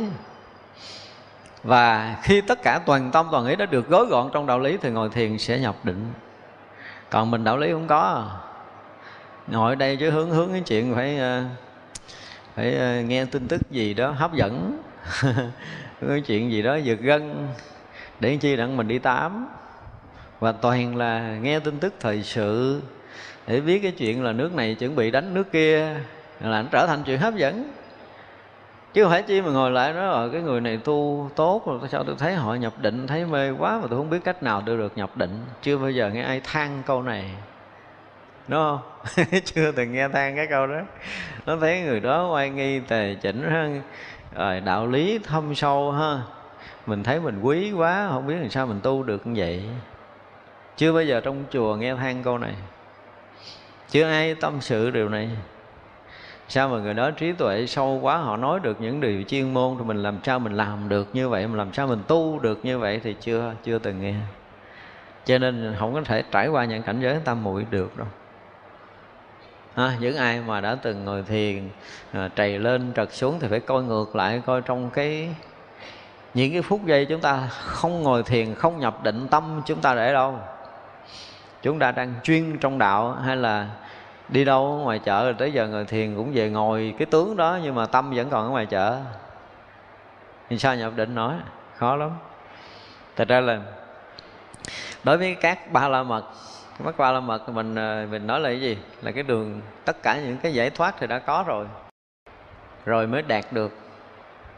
Tức là những cái vướng mắc trong trần gian này chúng ta không có, thì chúng ta đạt được cái thiền định. Chứ trong trần gian còn bất kỳ sự vướng mắc nào chúng ta không định nổi đâu. Đây là điều mà chúng ta phải thấy là cái nền tảng của đạo Phật nó có, những cái cơ bản để chúng ta nhập đạo nó có, chứ không phải không có. Nhưng mà bây giờ mình sống đâu mình vướng mắc ở đó. Thậm chí người ta không cho mình vướng mắc mình cũng vướng, thì định không thể có được. Thì khi có được định rồi thì mới có được lục thông, mới có được tam minh. Lục thông tam minh thì chúng ta đã biết rồi ha. Nhớ không? Ai nhớ không ta? Lục thông là cái gì? Mấy thầy nói lục thông là cái gì ta? Thông thứ nhất là cái gì? Học đạo mà hỏi đạo lý rung lên này nè. Cái này chúng ta đã học nhuyễn rồi, nhưng mà thật sự thì biết cái này chỉ là biết thôi, chứ nó không có giá trị gì. Nhưng mà phải biết. Tất cả những cái lục thông, những cái tam minh rồi nọ là cái thầy đều phải biết. Thì như vậy là các ba la mật, các tam muội, lục thông, tam minh, tứ vô sở quý đều được thanh tịnh. Một vị Bồ Tát mà được hết tất cả những cái này thì chuẩn bị thành Phật rồi. Dùng tất cả những thiện pháp để hoàn thành tất cả những Phật độ. Như vậy là muốn hoàn thành Phật độ là phải làm tất cả những thiện pháp. Nhưng mà thực sự cái nền tảng để sinh cái thiện pháp là cái gì? Ai trả lời câu ngọt ngào? Cái nền tảng để sinh thiện pháp là cái gì? Cái lòng từ. Khi giác ngộ có đủ cái trí tuệ rồi thì cái lòng từ bi mới bắt đầu gì? Phủ khắp tất cả chúng sanh muôn loài. Và lúc đó mới bắt đầu khởi phương tiện làm lợi ích chúng sanh, thì được gọi là thiện pháp. Chứ nếu mà không có xuất phát từ lòng từ làm thiện cái gì đó, chứ không thiện gì. Từ thiện, đừng có nói từ thiện, nói nó mít lòng. Có những người mà hồi nãy này trước mình nói rồi đúng không, lạm dụng từ ngữ, không có trí tuệ, không có từ bi, thì việc làm không có thiện đâu. Coi chừng nó xuất phát từ cái nguồn khác, làm này để được khen, để xuất phát từ cái tham danh, đi làm lợi ích vì cái tham danh tham lợi, chứ đâu phải vì cái thiện tâm. Đây, thiện tâm phải xuất phát từ lòng từ, phải thực sự thương yêu với tất cả chúng sanh muôn loài bằng trí tuệ giác ngộ của mình. Mình thấy khi mà một người giác ngộ, họ đã vượt thoát tất cả những cái lầm mê trong sanh tử, tất cả những cái trói buộc trầm luân rồi á, thì họ nhìn thấy chúng sanh còn lặn hụp trong sanh tử, còn khó khổ để có thể vượt qua một sự vướng mắc của chính mình. Chúng ta phải dùng cái từ sát như vậy. Quý vị thấy có những cái vướng mắc chúng ta vượt qua khó hay dễ? Khó lắm. Giận một người thôi mà muốn thương họ cũng đã là khó nhiều ngày lắm á. Nếu mà tu tốt, chúng tôi dùng từ nhiều ngày, chứ tu không tốt tôi thấy mấy tháng nhắc lại tới người đó là nổi sân à. Không hết. Đó là một sự vướng mắc mà ít có người hay ra lắm. Lạ kỳ như vậy. Khi mình nói tới đó, nói tới người đó, họ sẽ nhận định, họ nói người này là xấu, người này là dở, người này là không tốt, người này là không hay, người này đáng ghét. Là gì vậy? Cái gì? Là mình sân với người ta hồi nào nó mới lôi một đống người ta ra sổ chứ. Mình không sân mà lấy gì mình sổ. Nhưng mà tưởng mình hay lắm rồi đó, tưởng mình giỏi lắm, mình ngồi mình nhận định người ta là quá khứ thế này, rồi ăn nói thế này, dính mắt thế này, nói cho một lô ra. Tưởng gì? Là lâu nay mình đã chất chứa phiền não, giờ có dịp để sổ. Chứ có gì đâu hay ho gì. Cho nên nhận định người ta xấu không phải là cái hay. Thật ra mỗi người mà muốn cho tâm mà thật sự thanh tịnh, muốn dùng được tất cả thiện pháp để hoàn thiện Phật độ là một điều khó. Phải xuất phát từ cái từ tâm thực sự. Mà muốn xuất phát từ tâm thì phải có giác ngộ. Cho nên tất cả những việc làm của chúng ta phải đứng trên nền tảng trí tuệ, mới tạo phương tiện, mới có thể làm thanh tịnh, làm thiện tâm được. Vô biên tướng hảo, thân, ngữ và tâm trạng trang nghiêm toàn vẹn. Người thuần ở trong cái thiện á thì sẽ sinh tướng hảo. Quý vị thấy nha, một người luôn luôn giận người ta rồi tướng hảo nổi không? Có hảo đi nữa cũng mau xấu lắm. Còn mọi người lúc nào cũng thương người khác, cũng yêu thương, cũng giúp đỡ mọi người, cái lòng họ chưa bao giờ khởi lên cái sân hận nào, thì tự động một thời gian cái khí sắc họ sẽ thay đổi, họ đẹp ra lạ lắm. Tại vì chính cái thiện tâm này sẽ xây dựng được cái thân tướng, cái tướng hảo của họ trong tương lai. Cho nên chúng ta không có sợ là mình xấu, mà chỉ sợ là cái tâm mình đang xấu. Tâm mình xấu nó mới làm mình xấu. Còn khi mà cái thiện tâm, ví dụ ở đây dùng từ là phải có đầy đủ thiện tâm, thì vô biên tướng hảo sẽ xuất hiện sau đó. Tại vì cái thiện tâm của chúng ta nó sẽ gặp nhiều cái duyên may. Lúc nào chúng ta cũng thương yêu với tất cả mọi người á. Có khi chúng ta thương nhằm một vị thánh đang ẩn thân trong nhân gian, mà chúng ta thành khẩn ở, chúng ta thành kính, chúng ta cúng dường, chúng ta trân trọng, chúng ta dâng hiến những cái món ăn, vật, uống rồi ha. Trúng một vị thánh rồi một cái là về nhà sắc diện chúng ta thay đổi liền. Để cúng dường trúng vị thánh là phước kinh khủng lắm rồi. Thay đổi hết cả cái thân tướng của chúng ta liền, sắc diện chúng ta thay đổi hoàn toàn. Không đơn giản. Thật ra cái thiện tâm thấy vậy nó có nhiều cái hay. Nếu chúng ta mà phát khởi được thiện tâm trong cuộc sống này, thì ở đây dùng từ là vô biên tướng hảo hiện ra. Từ thân chúng ta cũng tốt, mà ngữ chúng ta cũng đẹp, cái tâm chúng ta cũng trang nghiêm trọn vẹn nữa. Tức là ba nghiệp chúng ta sẽ được thanh tịnh. Dùng sức trí tự tại quán sát để thập lực tứ vô sở quý, thập bát bất cộng của Như Lai đều bình đẳng. Thì cái này có Phật mới có thôi. Thập lực tứ vô sở quý, thập bát bất cộng là chỉ có Phật. Những cái vị bình thường là không bao giờ có được. Cho nên ở đây các vị Bồ Tát dùng cái trí của mình để quan sát những cái điều này, chứ còn đạt tới thì phải chứng được thật quả.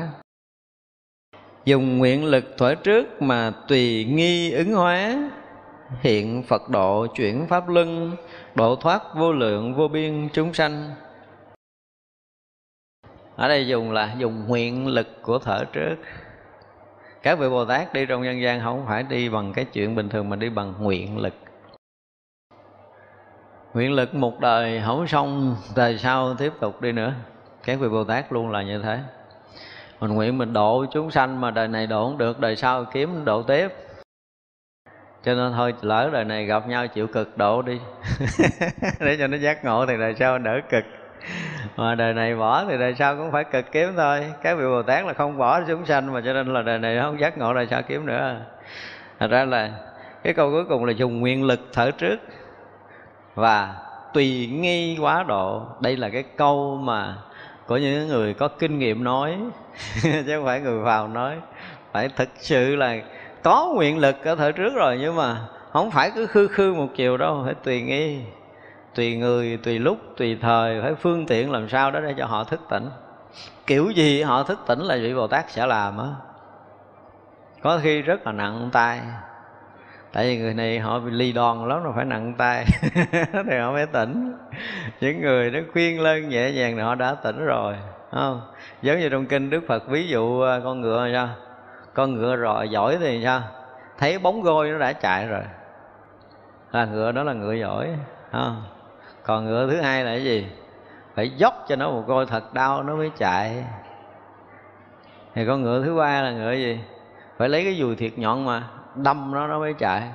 Còn ngựa thứ tư đâm lũng thịt ra máu vẫn đứng trơ trơ. Đức Phật ví dụ trong Phật Pháp có 4 cái loại trình độ căn cơ đó, thì chúng đệ tử của Đức Phật thể khéo mà độ họ. Những người dễ thì nhẹ nhàng rồi, chỉ cần nghe bài Pháp họ đã giác ngộ, họ tu tập tốt thì chuyện đó không có bàn, đúng không? Những người mà căn cơ yếu yếu một chút mà nhắc đi nhắc lại vài lần thì họ cũng tỉnh ra. Những người phải nói nặng họ mới tỉnh. Những người phải hành phạt họ đến mức độ đau đớn họ phải giật mình. Thành ra đó là 4 cái hạng người. Vì vậy là ở đây dù là nguyện lực thuở trước nhưng mà phải tùy nghi ứng hóa mới có thể giáo hóa chúng sanh được. Nhưng mà tất cả đều phải gì? Phải hiện Phật độ, phải chuyển Pháp luân. Mục đích là để hiện cõi Phật. Mục đích là phải làm cho họ thấu hiểu được chánh Pháp thì mới độ thoát được vô lượng vô biên chúng sanh, chứ còn nếu không là không độ thoát được. Bồ Tát siêng tu pháp này thì thứ đệ thành tựu các Bồ Tát hạnh, nhận đến đặng cùng chư Phật bình đẳng, trong vô biên thế giới làm đại pháp sư hộ trì chánh pháp, đặng chư Phật hộ niệm giữ gìn và thọ trì pháp tạng rộng lớn, đặng vô ngại biện thậm thâm pháp môn. Ở trong đại chúng nơi vô biên thế giới tùy loại đồng mà khắp hiện thân hình xinh đẹp, dùng vô ngại biện khéo nói thâm pháp thì âm thanh viên mãn khéo phân bố, nên có thể làm cho người nghe và môn trí huệ vô tận, biết tâm hành phiền não của các chúng sanh mà vì họ thuyết pháp. Vì ngôn âm hoàn toàn thanh tịnh nên nhất âm diễn sướng có thể làm hoan hỷ tất cả. Ở đây là bắt đầu Ngài nói thêm, nếu mà siêng tu những cái pháp hồi nãy giờ đã nói thì sẽ được thứ đệ thành tựu các Bồ Tát hạnh. Đương nhiên khi mà mỗi một cái đời mà đi đến một cái cõi để mà làm Phật sự thì sẽ hoàn thành từng cái hạnh tu một của mình trong cái hạnh Bồ Tát, tức là thành tựu từng hạnh một. Khi mà chúng ta phương tiện để độ sanh rồi nhẫn đến đặng cùng chư Phật bình đẳng. Dễ để được cùng chư Phật bình đẳng không? Khó lắm. Mặc dù có lợi ích chúng sanh, mặc dù có trải qua nhiều đời nhiều kiếp đi trong sanh tử để độ sanh, nhưng mà muốn mà bình đẳng cảnh giới của chư Phật là rất là nhiều đời nhiều kiếp làm lợi ích chúng sanh, đạt được mà rất là nhiều cái cảnh giới thiền định thì mới có khả năng bình đẳng với chư Phật. Còn nếu không là khó. Có những cái định chúng ta không có tới cảnh giới của Phật định nổi đâu. Mà không có tới Phật định thì không thấy cảnh giới bình đẳng của chư Phật nổi. Chúng ta chỉ hiểu thôi, chúng ta chỉ hướng tâm về thôi, chứ còn cái bình đẳng là cũng khó, chứ không phải dễ mà bình đẳng được. Trong vô biên thế giới làm vị đại pháp sư hộ trì chánh pháp, được chư Phật hộ niệm giữ gìn và thọ trì pháp tạng rộng lớn. Đó, bây giờ là do nhiều đời nhiều kiếp đi trong sanh tử độ sinh rồi, và trong vô biên thế giới thành những vị đại pháp sư hộ trì chánh pháp rồi, thì mới có khả năng đạt tới cái chỗ bình đẳng của chư Phật, chứ thôi khó. Và khi thuyết pháp ở đâu sẽ được chư Phật hộ niệm gìn giữ và thọ trì pháp tạng rộng lớn của Đức Phật, rồi đặng vô ngại thậm thâm pháp môn. Đối với tất cả các pháp môn họ đạt tới cái cảnh giới vô ngại, tức là gì? Ví dụ như những cảnh giới thiền định của mình phải đạt tất cả những cái định lực, tất cả các môn tam muội. Ví dụ như những cái cảnh giới của tịnh độ thì chúng ta phải đạt được tới gì? Vô tâm rồi, nhất tâm rồi, phải tới vô tâm. Rồi phải tới đâu nữa? Hoa khai kiến Phật, ngộ vô sanh, bất thối Bồ Tát vì bạn lữ. Phải đạt tới cảnh giới là gì nữa? Nhất niệm gì? Nhất niệm muôn năm. phải tịnh được tâm của mình để đạt được cái Phật độ tịnh thì mới được. Gần như là tất cả những cảnh giới ở trong tất cả pháp môn đều phải thấu đạt để mới có thể thông cảm được. Bây giờ ví dụ như mình nói mình học kinh điển Đại Thừa mà nói những cái bài kinh căn bản của Nguyên Thủy, những cái cảnh giới thiền định của Nguyên Thủy mà chúng ta không đủ sức để ra vào thì chưa phải. Không phải vô ngại biện, tức là chúng ta lý luận, chúng ta giảng thuyết vô ngại, không có đạt được đâu. Và khi mà đạt được cái chỗ chuyên sâu của thiền định rồi á, thì chúng ta mới thấy rằng tất cả những cảnh giới của các pháp môn đều sao? Đều giống nhau. Đều giống nhau. Đó, giống như những người mà học Nguyên Thủy Phật giáo, chúng ta học rất là kỹ cái thiền tứ niệm xứ rồi, chúng ta đã đạt được những cái cảnh giới của thiền tứ niệm xứ rồi thì chúng ta sẽ thông hết tất cả những kinh điển Đại Thừa. Ngược lại những người mà thông kinh điển Đại Thừa thì họ sẽ thông tất cả những cái cách dụng công để đạt được những cái định trong cái thiền Nguyên Thủy của Phật giáo.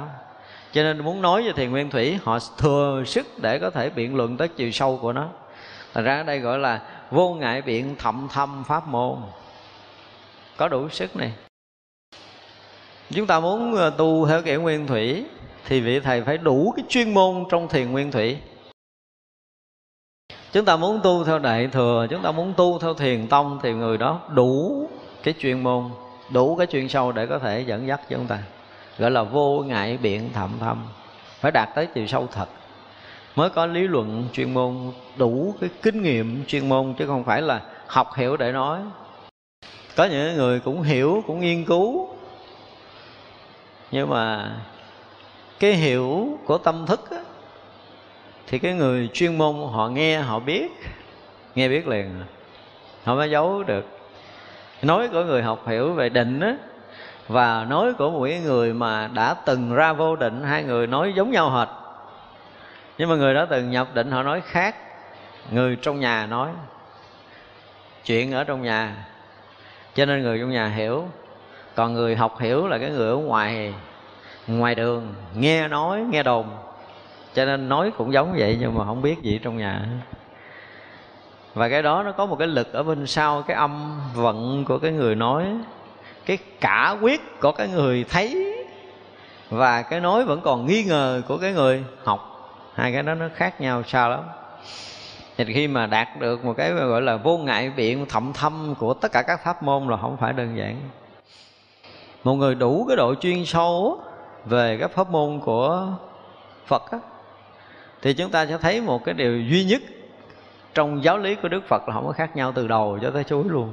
Tu bất kể pháp nào, từ cái khởi điểm ban đầu cho tới cái chỗ giác ngộ tận cùng gần như là như nhau, không có khác nghĩa. Phương tiện thấy khác, ví dụ người này niệm Phật để nhập định, người kia đếm sổ tức để nhập định, thấy vậy á.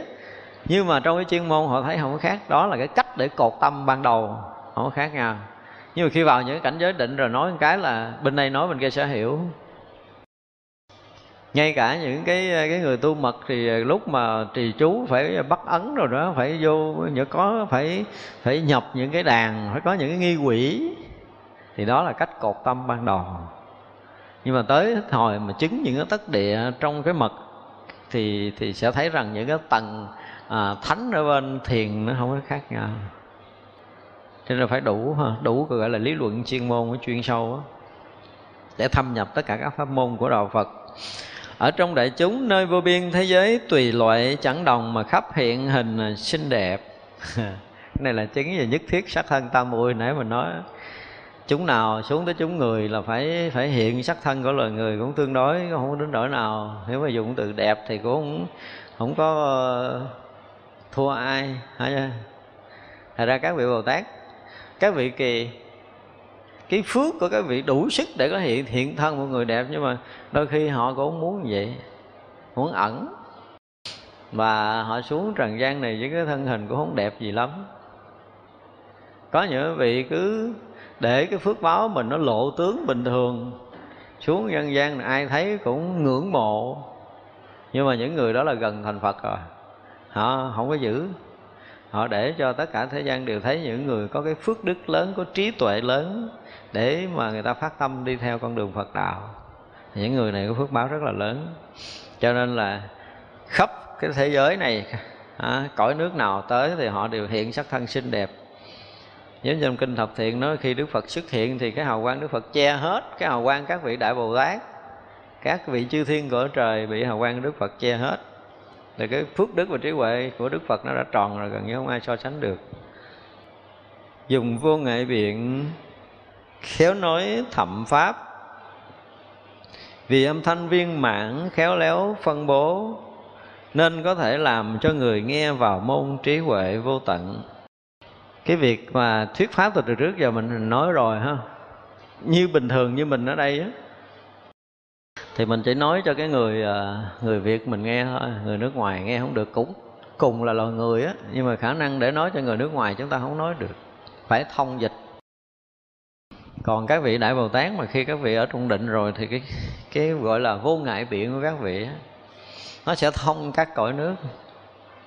Thì đây là cái điều mà chỉ có những vị ở sâu trong đại định mới có năng lực này, và sử dụng được cái loại ngôn ngữ nó vượt cái tầm tâm thức chẻ chia của các loại chúng sanh để có thể đi sâu vào các cõi. Thì cái gọi là âm thanh viên mãn khéo phân bố, ở đây gọi là âm thanh viên mãn. Âm thanh mình chưa đủ viên mãn, tại vì vẫn còn gì? Vẫn còn sử dụng ngôn ngữ của loài người của mình để cho loài người nghe thôi. Nhưng mà trước khi nó thành cái ngôn ngữ loài của mình á, là nó sẽ xuất phát từ cái nguồn cội mà không chia sẻ ngôn ngữ đó, gọi là ngôn ngữ đó mới viên mãn. Mà tôi hay dùng cái từ là ngôn ngữ gốc, để nó sanh ra ngôn ngữ loài này loài kia, nước này nước nọ. Thì cái ngôn ngữ gốc đó nó khéo phân bố ở các cõi để coi các chúng sanh các cõi nghe. Trong khi mà các vị Đại Bồ Tát thuyết pháp cũng như Đức Phật thuyết pháp hồi xưa, thế vậy chứ chúng hội có nhiêu đây nghe thì không phải đâu. Khi mà họ đã nói một câu nói ở đây thì tận cái nguồn sâu tâm thức của họ đã phân bố những ngôn ngữ cho các cõi nghe rồi. Đó là năng lực thiền định của các vị Đại Bồ Tát. Vậy là có khi họ ngồi nói chuyện có người nghe, nhưng mà phút đó là hàng tỷ các loài chúng sanh khác nghe, nhưng mình không biết. Mình ngồi mình tưởng là vị Bồ Tát này thương mình quá, ngồi nói con mình nghe. Không có đâu. Các vị Đại Bồ Tát có cái năng lực thuyết pháp, tức là sử dụng ngôn ngữ âm thanh viên mãn như vậy để phân bố cho tất cả các loài, các cõi mà chúng sanh nghe đều được sinh tâm hoan hỷ. Đối với giáo pháp là một người phải đạt được một cái định rất là sâu ở trong đạo Phật. Biết tâm hành phiền não các chúng sanh mà vì họ thuyết pháp, vì ngôn âm hoàn toàn thanh tịnh nên nhất âm diễn sướng có thể làm hoan hỷ tất cả. Ở đây giải thích nào? Vì cái ngôn âm hoàn toàn thanh tịnh. Từ cái chỗ thanh tịnh để xuất nguồn ngôn âm đó, cho nên phải dùng nhất tâm diễn sướng. Ngôn âm thanh tịnh, từ cái cõi giới thanh tịnh rồi thì họ diễn sướng cái chánh pháp đó, thì làm cho tất cả các loài các cõi đều được hiểu. Đây là cái chỗ rất sâu mà mình không có tưởng nổi. Nói nghe để mình có cái gì đó một chút khái niệm cho nó vui thôi, chứ mình tưởng không nổi cảnh giới này đâu. Tại đây là một cảnh giới định sâu, chứ cái chỗ định mà còn tưởng thì cái tưởng hiểu không nổi tới cái chỗ này. Nhưng mà họ đã đạt tới cái chỗ thanh tịnh thực sự rồi. Họ không phải tác niệm như mình bây giờ là thành mỗi một cái ý niệm là một ngữ, một lời giống như mình ở đây. Không có, họ không xài như vậy. Như vậy rồi cái việc độ sanh đâu có nhiêu. Ví dụ như mình ngồi đây mà lỡ có một pháp hội 50-70 ngàn người, 100-200 ngàn người rồi lo phóng thanh đủ để có thể nhiều người nghe là mình cảm giác ghê gớm lắm rồi, đúng không? Nhưng không có nhiều hết á. Không có nhiều hết đó, so cho các vị mà ở chỗ thanh tịnh rồi hả, một tác niệm cái là hàng hà sa số cõi được nghe. Là chúng ta không có tưởng nổi đâu, không có tưởng nổi cách thuyết pháp này của chư vị Đại Bồ Tát. Chúng ta không có đủ cái đầu để có thể tưởng nổi là trong một khải móng tay thôi là chư vị Bồ Tát khai thị bao nhiêu hàng hà sa số cõi rồi. Mình không có đủ sức để có thể hiểu hết, cho nên là từ cái chỗ mà thực sự thanh tịnh thì một âm thôi, diễn sướng có thể làm hoan hỷ tất cả chúng sanh muôn loài. Đây là chuyện kinh khủng đó. Vì thân đoan chánh oai lực lớn nên không ai hơn khi ở trong chúng hội. Ở trong chúng hội thì khi mọi người có oai lực lớn thì sao? Thì tự động mấy người khác được nhiếp phục. Ví dụ chúng ta thấy một cái người có đức mà xuất hiện ở đây thì sao? Tất cả chúng ta đều phải cúi đầu kính lễ liền. Xuất hiện trong chúng là những người có đức, có những oai lực lớn thì trong chúng họ không ai có thể so sánh được. Mà cái đó là lực gì? Không phải là họ lớn thân lớn xác, nhưng mà đức họ quá lớn, cái phước họ quá lớn, cái trí tuệ họ lớn, và họ tỏa ra khiến mình bị nhiếp phục liền khi mình được đối diện. Chúng ta gặp những người có đức, trên hai cái chân mình đứng không vững, kỳ lắm. Không biết quý vị có gặp người đó đi ngoài đường thôi, không phải chúng ta vô chùa gặp mấy vị tôn túc mình cúi đầu kính lễ, không phải như vậy. Gặp ở đâu ngoài đường á, một người rất là bình thường nhưng mà đó là người có đức, tự dưng hai cái chân mình nó rung, nó quỳ xuống. Đó là một cái duyên phước lớn trong đời của mình. Chứ còn giữa đường ít khi nào gặp được những người như vậy đó. Gặp những người họ bình thường lắm nhưng mà mình, họ không phải là người ăn xin, mà mình muốn dâng cúng họ, mình cưỡng không được, kỳ lắm. Nó lạ lắm, giữa đường giữa xá có đôi lúc mình gặp những người như vậy. Họ không phải là người ăn xin mà mình không có cúng được họ, mình cảm giác là mình bị bỏ mất một cơ hội gì ghê gớm lắm rồi đó. Những người có đức ngoài đường lạ lắm. Và cái duyên mà chúng ta được gặp những người đó giữa đường, chúng ta hạnh phúc lắm. Có những người thật sự cái đức độ họ thâm cao mà mình ở gần thôi là mình cảm giác cái gì tự dưng mình đang đứng, mình đang bất an nha, ví dụ vậy. Mình đang bất an, mình đang khó chịu cái gì á, tự nhiên nó có một cái gì nó xoa dịu từ từ, chúng ta cảm giác nó yên từ từ. Mà mình không biết chuyện gì xảy ra, hồi cái có người đó xuất hiện. Họ an đến cái độ, họ lại gần mình thôi là mình mất phiền não. Những người có đức lớn, kinh khủng như vậy. Là chúng ta biết là chúng ta gặp được cái gì? Những cái bậc có đầy đủ đức độ rồi, nên quỳ xuống đảnh lễ ngay chỗ đó đi. Đừng có cần phải chờ đợi qua cơ hội. Nó lạ lắm, có những người như vậy. Bữa nào mà chúng ta nghe trong lòng mình có một cái gì đó nó không có yên, cái tự nhiên mình nhớ, có nhiều khi mình nhớ tới một người đó thôi tâm mình lại yên nữa, là rõ ràng là đức người đó nó lớn đến cái độ đó. Mình đang bất ổn, họ đang hướng tâm tới mình được yên là tự động mình sẽ nhớ tới người đó và mình được yên. Đó là những người có đức. Có những cái đức đó không có thể nói được theo cái kiểu của người phàm, mà nói ra nó giống như chuyện huyền thoại đó. Người đó đang đau khổ ghê gớm lắm, tự dưng cái họ hướng về cái người kia, và người kia thấy được cái tâm hướng họ hướng lại, và tự động người đi yên. Thậm chí người ta gặp nạn mà người này kịp lúc hướng tâm họ thoát. Đó là những người đức lớn, mà cái này không nói được. Và khi nào mà chúng ta gặp những cái chuyện đó, chúng ta mới cảm được cái đức của cái người mà mình biết. Họ có những cái năng lực, họ có những cái đức lạ lắm, để cho vượt thoát, để cứu thoát mình, để cho mình chấn chỉnh lại, để mình tu học. Cũng vì cái việc mà độ thoát để cho họ tu thôi. Thật ra là gặp những người có đức là một trong những cái phước lớn trong đời này của mình đó, chứ không phải đơn giản mà chúng ta có thể gặp được. Cho nên gặp những người mà có oai lực lớn đó, không ai hơn ở trong chúng là một cái phước của mình đó. Chúng ta nói khi mà có tăng chúng rồi á, có ni chúng rồi á, thì luôn luôn trong lòng muốn có một người có đức ở trong đó. Chúng ta nói là một người có đức thôi, không cần nói câu nào đâu, họ chỉ cần sống một ngày ở đây với mình thôi là chúng tự yên à. Tự dưng cái bữa đó người đó rời khỏi đó đi công chuyện, cái nó loạn cào cào ở nhà hết. Ngộ lắm. Cái đức nó tự động nó nhiếp phục được. Cái này mà ở sâu trong chúng, chúng ta ở lâu trong chúng, chúng ta mới hiểu cái này. Những người ở ngoài không có cảm nổi cái này đâu. Mình tu rất là bình thường, ngày nào mình cũng tinh tấn hết, tự nhiên cái người nào ở trong chúng tự nhiên đi khỏi chúng đó một ngày công chuyện gì đó, cái mình tự nhận mình tu không được, mình làm biến tu, mình giải đãi. Thì rõ ràng là trong chúng nó có một người có đức để nhiếp chúng đó. Cái này ít người biết lắm. Cho nên mấy anh, mấy chị mà lớn ở trong chùa mà muốn dùng cái quy luật, quy điều gì để nhiếp chúng, tôi nói sai rồi. Dùng đức của mình đi. Tức là mình có một cái gì đó để yên chúng mà không có dùng cái quy luật quy củ thì mới tốt. Những người đời họ còn dùng cái gì? Dùng đức để phục người. Thì khi mà chúng ta gặp những cái người mà có đầy đủ đức để chúng ta quy phục, chúng ta mới thấy rõ ràng là cái đời mình nó có phúc mới được gặp những người như vậy. Mình là những người rất là, phải nói là cái gì?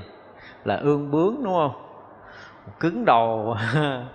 Nhưng mà tự nhiên mình gặp người đó, cứ mình nói gì cái mình nghe đó mà mình cảm giác hạnh phúc nữa chứ. Đó là cái duyên lành nhiều kiếp của mình nó tới rồi đó, được gặp người có đức để mình có thể nghe lời được người đó.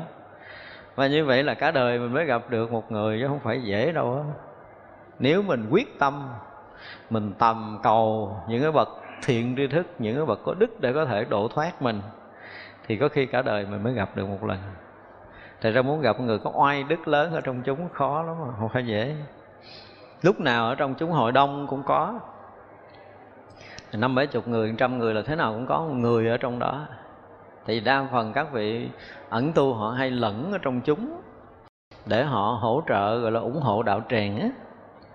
Như vậy thôi, không làm gì hết, nó lẫn quẩn chơi trong chúng, thấy sống bình thường vậy mà chúng yên á. Mà họ rời chúng nó cái biết liền, nó loạn liền. Thì đó là những người có đức. Thì những vị lãnh đạo phải phát hiện ra những người này để có thể giữ họ trong chúng, nhờ cái đức của họ mà chúng nó yên. Đó là những cái chuyện mà chúng ta thấy là đa số chúng ta hay cần cầu các vị, các bậc tôn đức để mình được thân cận, gần gũi. Tại vì họ gần mình tự nhiên mình an lạ lắm. Có những khi mình không cần thiền gì hết, chỉ cần ngồi nhìn chơi thôi, tự nhiên tâm mình nó lắng động. Trong khi ở nhà ngồi thiền muốn chết luôn mà tâm không yên. Thì đó là người có đức. Thì chúng ta thử gặp mọi người, chúng ta sẽ lường được cái đức của họ, chúng ta sẽ lường được cái đức đó của cái người đó. Thì thường đó là những người mà có khả năng nhiếp phục được mình. Tu tập nó có một hai cái tầng sâu của thiền định là họ có được cái đức này. Thì oai đức lớn là một cái gì đó của công phu thiền định, chứ không phải là chuyện bình thường. Vì khéo biết tâm chúng sanh nên có thể khắp hiện thân, vì thuyết pháp khéo léo nên âm thanh vô ngại, vì đặng tâm tự tại nên khéo thuyết đại pháp mà không bị trở ngại. Thuyết đại pháp không bị trở ngại là cái gì? Là tâm nó tự tại. Thật sự là muốn nói tới những cái pháp lớn ở trong đạo Phật á, mà không bị trở ngại. Về mặt lý luận không trở ngại, không có cái khó khăn trong cái lối lý luận. Là cái tâm nó phải dùng cái từ là đại tự tại á, chứ không phải tự tại thường được đâu. Có những cái pháp lớn ở trong đạo Phật, thậm chí cả nói là đọc họ còn chưa đủ cái bình tĩnh để đọc nữa, chứ đừng nói là phải thuyết. Nếu chúng ta tu không có đủ đức, không có đủ lực, tâm chúng ta không đủ sức tự tại, đụng tới những cái pháp lớn của Đức Phật là mình để bàn thờ mình lại luôn, chứ mình không có giảng nổi. Không phải đơn giản đâu. Nhất là những bản kinh Đại Thừa, không đơn giản mà giảng kinh Đại Thừa. Đây là điều mà chúng ta phải biết. Thành ra nếu như mình xét lại mà cái công lực tu hành của mình không đủ, định lực, cái sức tự tại không có, chạm tới những cái cảnh giới của Thánh Hiền là bị bí lỗi. Có những cái câu lời mà hết sức tự tại của chư Thánh qua không nổi. Không phải đơn giản đâu. Những cái pháp lớn của Đức Phật đã thuyết thì cái tâm lực mà không có thực sự tự tại là không nói được. Ở đây là phải đo bằng cái gì á? Cái lực tu không phải một kiếp. Lực tu, lực định một kiếp chịu không nổi những pháp lớn của Đức Phật đâu. Nên phải rất là tự tại, không có bất kỳ một cái ngần ngại nào trong tất cả những loại ngôn thuyết ở trong tất cả các bài pháp lớn. Là cái lực lớn lắm. Mà cái này là do sự huân tu, không phải một đời. Ra cái lực tự tại đó là một cái gì đó thể hiện cái công lực đã từng vào ra những cái cảnh giới sâu ở trong Phật Pháp, mới đủ trí tuệ, đủ năng lực, đủ thiền định mới có thể thuyết những cái bài Pháp lớn. Đây gọi là thuyết đại pháp à, chứ không phải là thuyết pháp bình thường. Nói để người ta có thể chứng thành Phật quả thì đó là những cái đại pháp của Đức Phật. Còn nói để phát khởi thiện tâm đi làm lành rồi nọ là pháp thường. Nhưng mà nói tới đại pháp là những cái gì nó rất là chuyên sâu để có thể chứng đắc đạo quả ở trong đó thì phải là đại lực, đại tự tại, không bình thường không nói được, sẽ bị rung. Nói tới những cái pháp lớn sẽ bị rung, sẽ bị ngần ngại, sẽ khó nói, khó lý luận chứ không phải dễ đâu. Vì đặng vô sở úy nên lòng không khiếp nhược, vì nơi pháp tự tại nên không ai hơn, vì nên trí tự trại nên không ai thắng, vì bát nhã ba la mật tự tại nên những pháp tướng đã nói không chống trái. Chúng ta thấy vì vô sở úy tức là không có sợ hãi, mà muốn đạt tới cái định vô sở úy để có thể sống chết, để có thể đi trong tất cả các cõi, để có thể gặp tất cả những chuyện tái chướng trong tam giới này mà lòng không khiếp nhược. Định đó lớn lắm. Nó có một cái loại định gọi là vô sở úy, định không sợ hãi. Nó đạt tới cái định đó nữa. Nó có nhiều cái loại tam muội lắm, mà đụng tới đâu thì chúng ta sẽ nói tới đó. Nó là thường là khi tới đó rồi thì trời rung đất lở cái gì thì cái bình thường, không hề có bất kỳ một cái gì động, nó gần như kim cương định hồi nãy rồi đó. Nhưng mà đây là một cái loại định mang tên khác là vô sở úy, là không sợ hãi. Cho nên ở chúng hội 5 người, 10 người, 100 người, 5.000 người, 10.000 người, cho tới khắp thiên hạ ngồi trước mặt mình. Người có quyền chức, có quyền thế, người có uy tín, người có thế lực, người có trình độ, người không học, họ cũng vô tư nói, không bao giờ có bất kỳ một cái run sợ nào. Tại vì họ đã đạt được cái định này. Và đạt được cái gì? Trí tuệ vô sở úy nữa. Định vô sở úy, đạt được trí tuệ vô sở úy thì cái gì cũng có thể lý luận đúng với chánh pháp được. Và họ lý luận là họ biết chắc nó đúng với chánh pháp, tại vì họ đạt được trí tuệ vô sở úy rồi. Trí tuệ giác ngộ vô sở úy rồi thì nói gì cũng không sợ, không sợ sai, không có lệch với chánh pháp. Họ thấy rất rõ về chánh pháp rồi thì nói không bao giờ bị sợ hãi.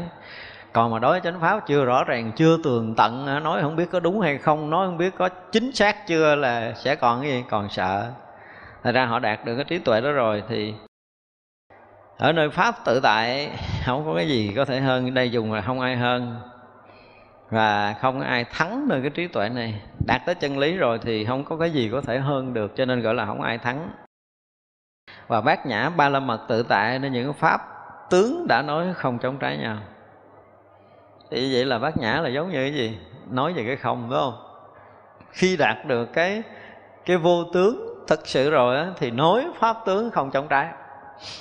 Mà trí tuệ bát nhã chưa đạt tới cái độ sâu vô tướng thực sự á, thì nói pháp tướng vẫn còn bị chống trái. Cho nên chúng ta chỉ cần nghe cái người mà giảng lý sắc không, chúng ta biết rằng trình độ bát nhã tới đâu. Không ra khỏi sắc không để nói, còn sắc còn không thật ở nơi lòng là người đó đâu có thấy bát nhã đâu. Thật ra là muốn nói bát nhã, mà bát nhã là cái chỗ tận cùng của cái không là đạt tới cái vô tướng. Thì khi mà họ khởi pháp tướng họ nói không có chống tái nhau. Giống như là mình nói có không là cái gì? Thay vì nói có là quyển có, không là quyển không, đúng không? Là ảo, là giả rồi đó.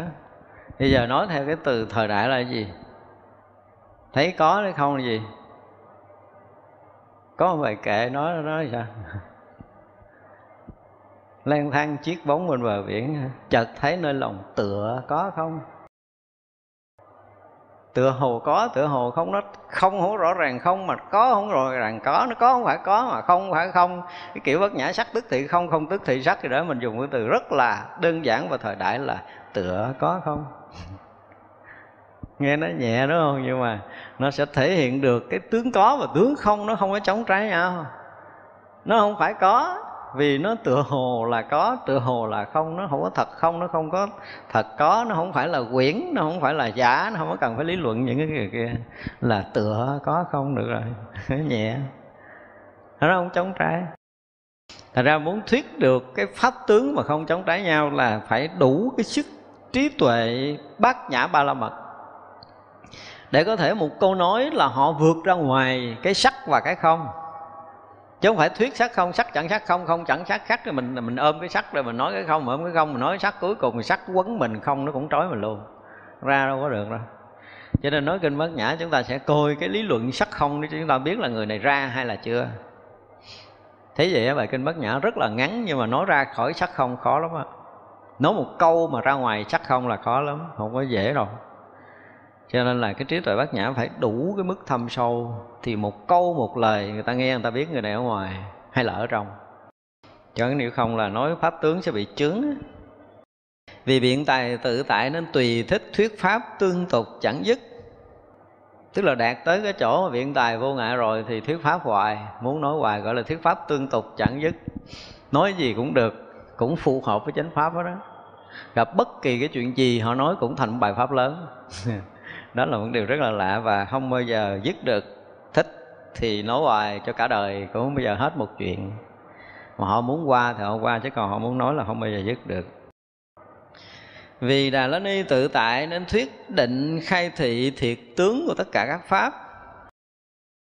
Tức là đạt được cái chỗ thâm sâu của Phật Pháp rồi, cảnh giới tối cao của Phật Pháp rồi. Cho nên tất cả những cảnh giới định á, đủ sức để có thể khai thị cho người ta. Còn không đạt tới chỗ này, nói cái cảnh giới định nó không được, nói cái thật tướng tất cả các pháp nó không ra. Phải đạt tới cái chỗ thật tướng rồi, sống trong cảnh giới thật tướng rồi thì mới quyết định khai thị thiệt tướng tất cả các pháp. Có còn không rồi nói, mình nói vẫn còn ngờ ngợ, nói theo cái kiểu hiểu thì không có đòi giờ đạt tới cái thật tướng và không đủ sức để khai thị người khác. Khi cần, thật sự khi cần khai thị tới cái chỗ thâm sâu thì những người công phu chuyên môn họ tới chỗ đó là người này phải đủ sức để có thể khai thị và chuyển hướng, chuyển công phu hoặc là nâng đỡ cái công phu, hoặc là có thể khai thị họ triệt ngộ luôn. Thì vậy là nếu cái độ sâu công phu người này không vững thì không làm được. Cho nên vị thiện tri thức đòi hỏi phải thâm nhập thật tướng. Tức là Đà La Ni này giống như là một từ thâm nhập thật tướng, đủ sức để có thể khai thị cái chỗ thật tướng các pháp cho cái người khi cần. Giảng thuyết này mình nói nhưng mà nói cái lý luận thôi. Nhưng mà đến cái lúc mà chúng ta sẽ gặp những người mà chuyên môn quá ha, nói tới cái chuyện chuyên sâu thì chúng ta sẽ có những cái cách khai thị đó, để người ta thấy, người ta cảm nhận được là tới cảnh giới này có người tương ưng, có người hiểu biết, có người xác chứng được. Thì những người chuyên tu họ mới đủ lòng tin đi tới cái chỗ chuyên môn, chuyên sâu. Còn nếu không là khó. Mà trong đời này muốn tìm được người đủ cái độ chuyên sâu đó là khó lắm rồi. Đời này phải nói thật sự là rất là khó. Cho nên muốn tìm một cái chỗ mà để chúng ta phải dùng cái từ là những người mà quá thiết tha và mà chuyên môn á, muốn tìm một cái chỗ nương tựa để nhập thất, có khi mình tìm cả đời của mình để tìm ra một thầy chuyên môn rồi mình xin được nhập thất. Cả đời của mình ở trong đó, mình cảm thấy nó mãn nguyện.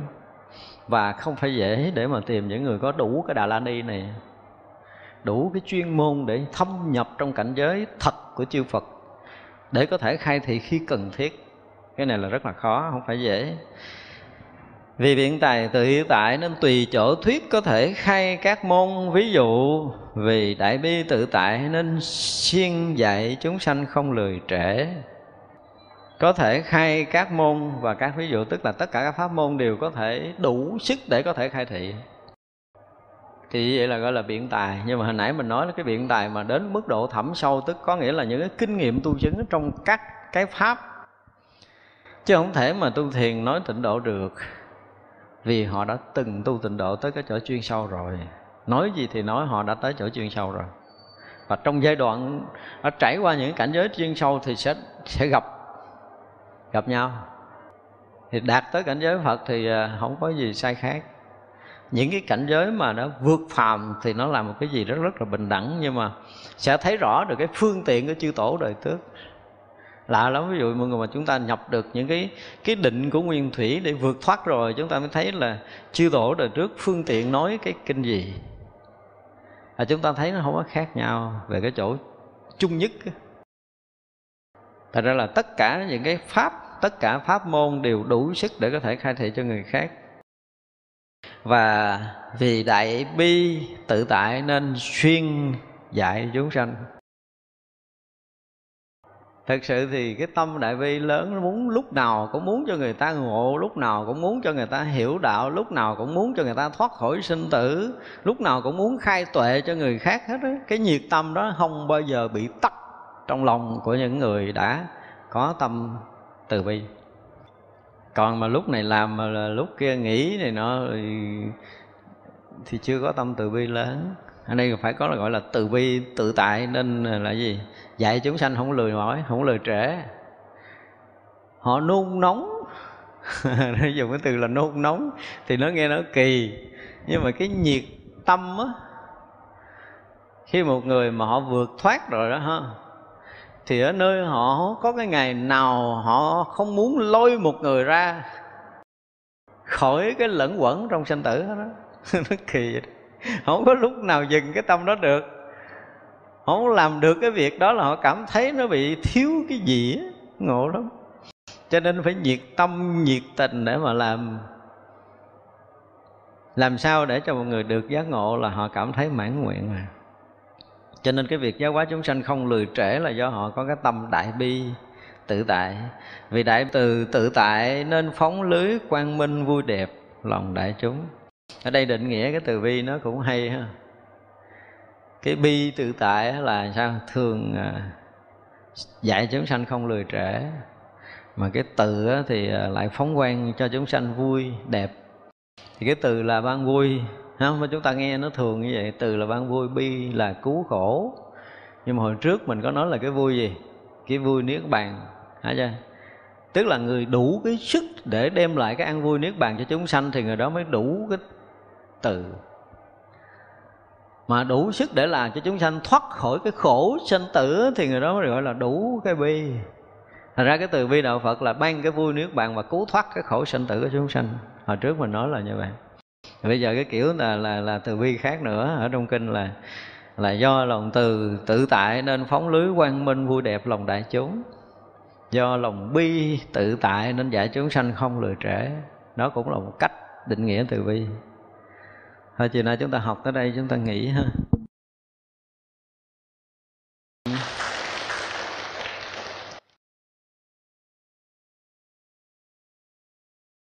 Chúng sanh vô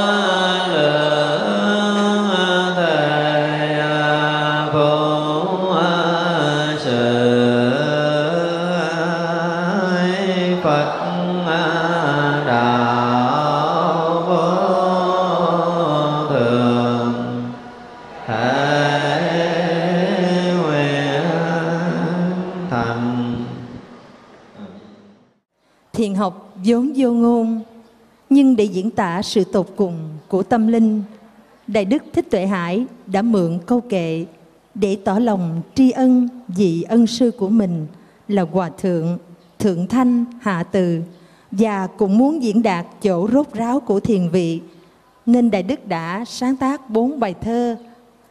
Bài thứ nhất Đạo Ca, bài thứ hai Tặng Đời, bài thứ ba Dạo Biển và bài thứ tư Bát Nhã. Hôm nay con xin được diễn ngâm 4 đoạn thơ trên.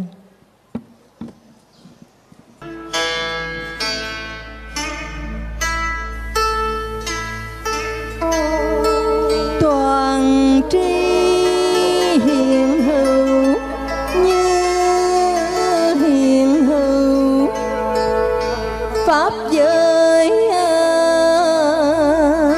tỏ thông không cứ là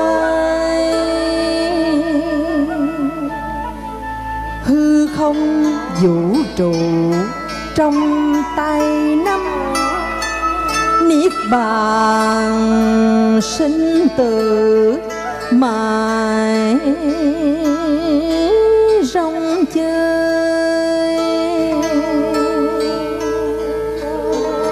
Bài thứ hai, tặng đời. Tặng nhau nắng sớm, tặng mưa chiều, tặng nhau vũ trụ mênh mông ấy,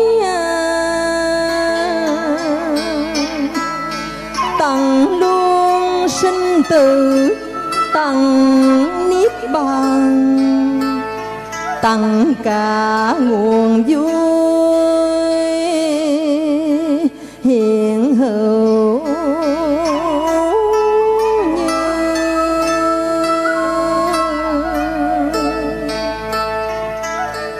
Bài thơ thứ ba, vào biển. Lang thang chiếc bóng bên bờ biển, chợt thấy nơi lòng tựa có không.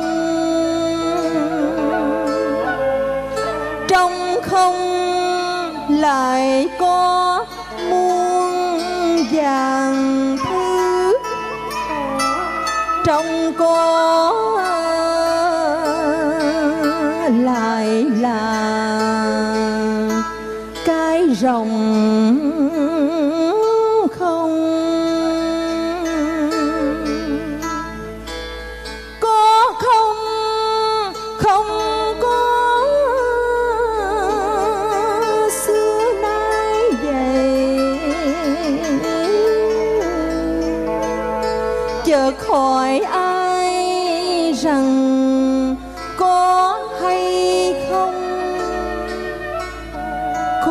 không cũng chỉ tâm bài biện, thực thể chỉ là như thế thôi. Bài thứ tư, Bát Nhã. Sắc sắc không không không sắc sắc, không không sắc sắc sắc, không không không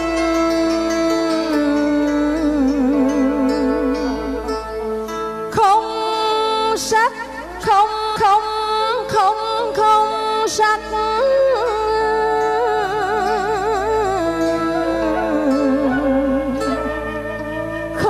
không